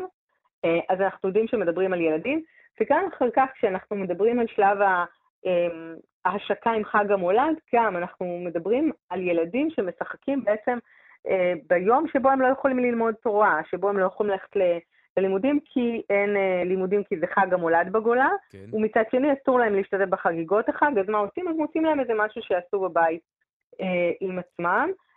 כשהם הגיעו כבר לארץ, אז כמובן, כלומר, ומכיוון שבעצם היה הקשר הזה בין חג המולד לבין החנוכה, בעצם בלי כוונה, ואולי אולי באופן מקרי, נוצר אה, מצב שבו בעצם הסביבון הפך להיות זה שמסמל את חג החנוכה, במקום המקור שלו, שהיה בעצם הימנעות מחג המולד אה, באופן מסוים. וואו, זה... אה, וכשהגיעו לארץ כבר נשתנתה האות שין לאות פ', כי זה כבר נהיה נס גדול היה פה. זה מדהים, זה, זה, זה סיפור מדהים. זאת אומרת, זה, זה היסטוריה מדהימה, ההתגלגלות של... לא, לא חשבתי בכלל על הכיוון הזה, ו, ופתאום כשאת אמרת את זה, זה נשמע כל כך הגיוני ש, שמישהו יאמר שם על כסף, וזה הרי נופל, וזה בדיוק כמו קוביות. מדהים. הדריידל, מקורותיו של הסביבון, הדריידל. נכון. דוקטור סמדר. כהן, לשונאית הבית, אני מודה לך על השיחה הזאת. בשמחה רבה. תודה. תמשיך לסובב סביבונים. חג שמח. חג שמח להתראות.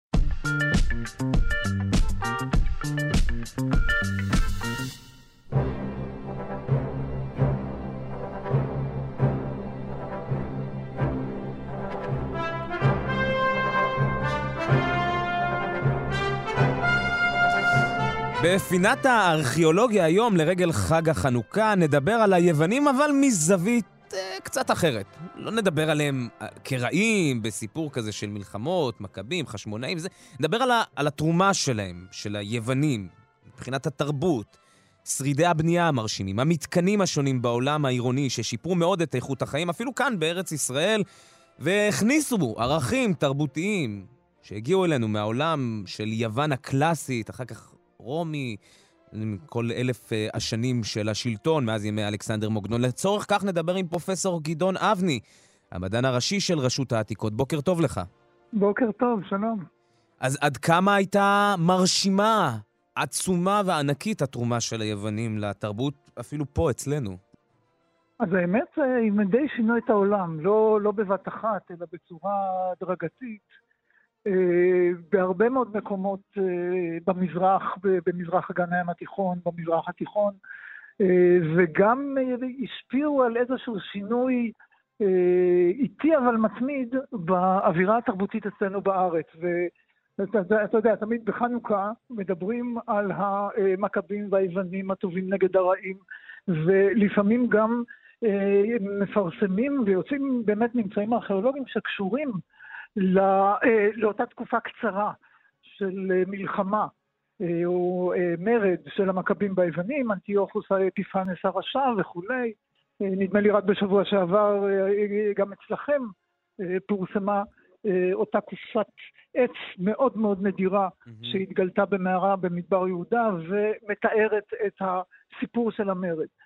אבל אם אנחנו רגע מסתכלים על מי זה היו היוונים האלה, גם מזווית אחרת וגם מהיבט של אה, אה, מה שקוראים משך הזמן הארוך, אז אה, בעצם הרבה מאוד דברים בתרבות של ארץ ישראל, בקשרים עם המערב, שאנחנו רואים אותם אפילו היום, התחילו באותה תקופה. עכשיו, מה זאת אומרת התחילו? אנחנו צריכים ללכת עוד 200 שנה לפני המכבים וסיפור המרד,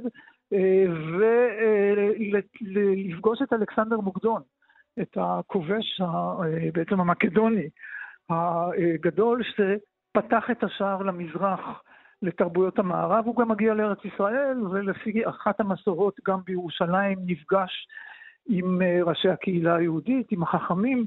אה, הנושא הזה מתואר במקורות, אין לנו כמובן עדות ארכיאולוגית לדבר הזה, אבל המפגש הזה, שקורה בשנת 333, פחות או יותר לפני הספירה, הוא פותח פה עידן חדש של כמעט אלף שנה. זאת אומרת, עידן שבו ארץ ישראל מסתכלת בעיקר אה, מערבה, לעולם של יוון, אה, לעולם של רומי, לתרבויות שפורחות גם בתחום של הספרות, התרבות, המשפט, אבל גם, ופה אנחנו מגיעים באמת לארכיאולוגיה, גם בתרבות החומרית של העולם הזה, שלאט לאט מגיעה גם לארץ ישראל. עכשיו, כשאנחנו אומרים תרבות חומרית, ואנחנו מדברים על, אה, אה, על פיתוחים בהיבט הזה, אנחנו מדברים באמת על חומרים חדשים, או שרק ארכיטקטורית אה, הם שינו את ה... זאת אומרת, האם הם הכניסו גם לא רק מודלים, אלא ממש אה, אה, צורת בנייה מבחינת חומר, מבחינת אה, אה, לבנים אחרים? תראה, אנחנו מדברים גם וגם. זאת אומרת, אנחנו מדברים גם על אה, תפיסה חדשה, נגיד, של מבנה ציבור. עולם השעשועים, האיצטדיונים, התיאטראות, מתקני, גם הספורט וגם התצוגה, לאט לאט נכנסים לתוך העולם של אה, ארץ ישראל, נכנסים בצורה אה, מאוד מאוד מסיבית, למשל השימוש בשיש, שמגיע במקורו אה, או מיוון או מאסיה הקטנה, אה, כמעט לא נפוץ לפני התקופה הזאת, וברגע שהתרבות הזאת שהעריכה מאוד את היופי, את האסתטיקה, את המבנים המפוארים, הכותרות המעוצבות והמאותרות, ברגע שהתרבות הזאת נכנסת לארץ ישראל, גם הסגנונות האדריכליים משתנים, אה, וגם תשומת הלב שניתנת לבנייה הציבורית. אה, וזה כולל כמעט כל תחום, זה כולל למשל עיצוב מחודש של דרכים וכבישים, גם בתוך הערים וגם בין הערים.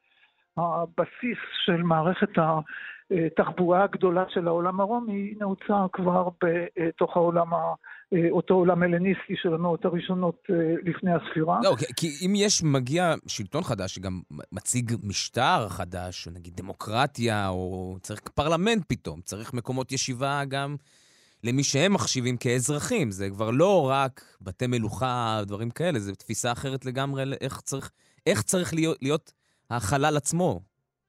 כן, בהחלט, גם החלל, גם המקום של הפרט, לא כל פרט כמובן. כן, כמובן. אה, יש מעמדות, יש אצילים, יש אנשים בעלי מעמד, אה, אבל אה, יש מקום הרבה יותר גדול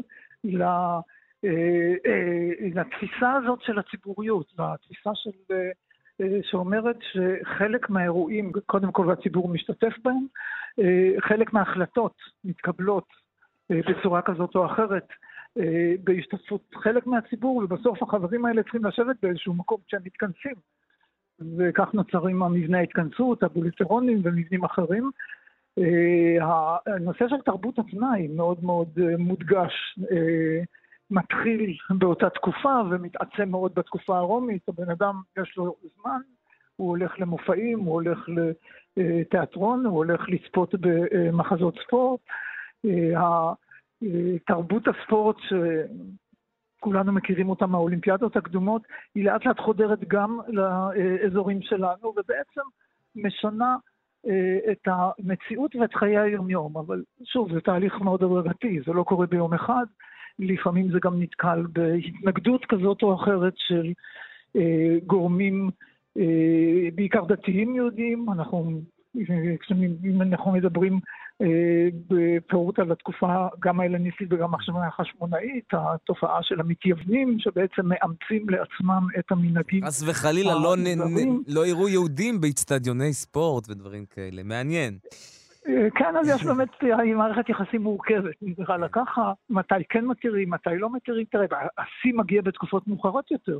כן. בבתי הכנסת של התקופה הרומית המאוחרת. שמה, שגם הם מאמצים פתאום את, ה, את הסגנון? הם, הם מאמצים סגנונות עיטוריים של העולם הרומי הפגאני. למשל, אם תלך לטבריה, רצפת בית הכנסת מותרת בדמותו של אל השמש. מה אל השמש עושה בבית כנסת יהודי, אז יש לנו כל מיני הסברים ופרשנויות אה, שמדובר רק באמת באימוץ האומנות ולא במשמעות הדתית שמאחורי האומנות. אבל, אה, אבל כן, אלה, אלה הם ממש הסדקים הראשונים שאולי אה, מהם מפחדים. אנחנו, לצערי, אנחנו צריכים לסיים, אבל יכולנו לדבר על כך עוד רבות. פרופסור גדעון אבני, המדען הראשי של רשות העתיקות, תודה רבה לך. תודה לכם, להתראות. להתראות.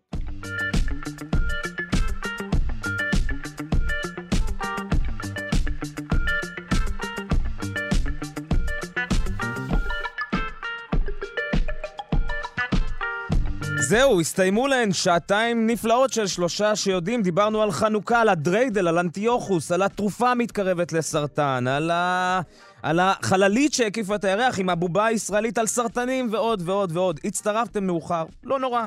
אפשר לשמוע את כל התוכנית גם כהסכת בכאן הסכתים, או באתר של כאן, או בכל אחד מהיישומונים המועדפים עליכם. נגיד תודה לרז חסון שערך, לתמר בנימין שהפיקה, נגיד תודה לאלון מקלר שהיה מאחורי הקונסולה. אני עמיתי פוקמן, המשך יום נפלא, חג שמח.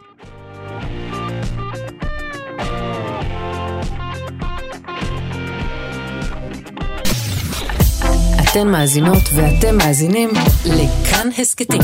כאן הסכתים, הפודקאסטים של תאגיד השידור הישראלי.